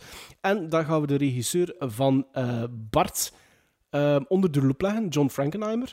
Drie films. En Sven weet nog perfect welke titels dat, dat zijn. Het is Black Sunday. Juist, hè? Ja, ja, ja. ja. Het is 50, 52 Pickup. Ja. En het is the, the Day of the Gunman? Nee. Seven Days in May. Ah, Seven Days in May. Dat was uit de In jaren Melo- 60, dat wist ik, dat wist ik nog. Juist 64? 64, 77 en Ja. 86. Seven Days in Melon May. Ik vind dat wel lief van u, zus Sven, dat je zo blijft vastklampen aan Melon mij. Maar het uiteindelijk, het, het eindelijk ook die aflevering beluisterd, dus daarmee. Hè, Het is daarmee. Ehm, nog even zeggen, dus nog meer mijn oproep, eh, eh, nog eens ehm, zeggen voor mijn summer special aan de luisteraars.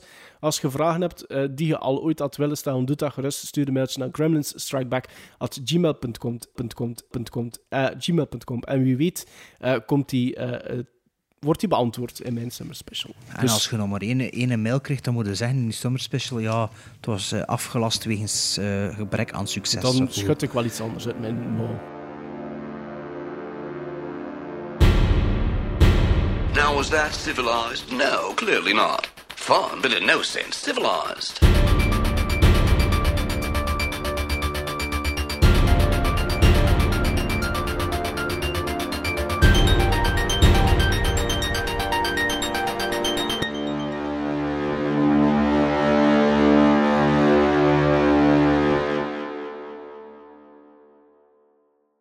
Ja, maar het is Ja, vloe, dat hè, is vloe. Het is vloe. Je hè? moet dan even de Het is vloe, even de want het is geen... Het is, je ziet het in je Ja. gezicht niet? Oké, dank u. Dank u. 4,99 euro.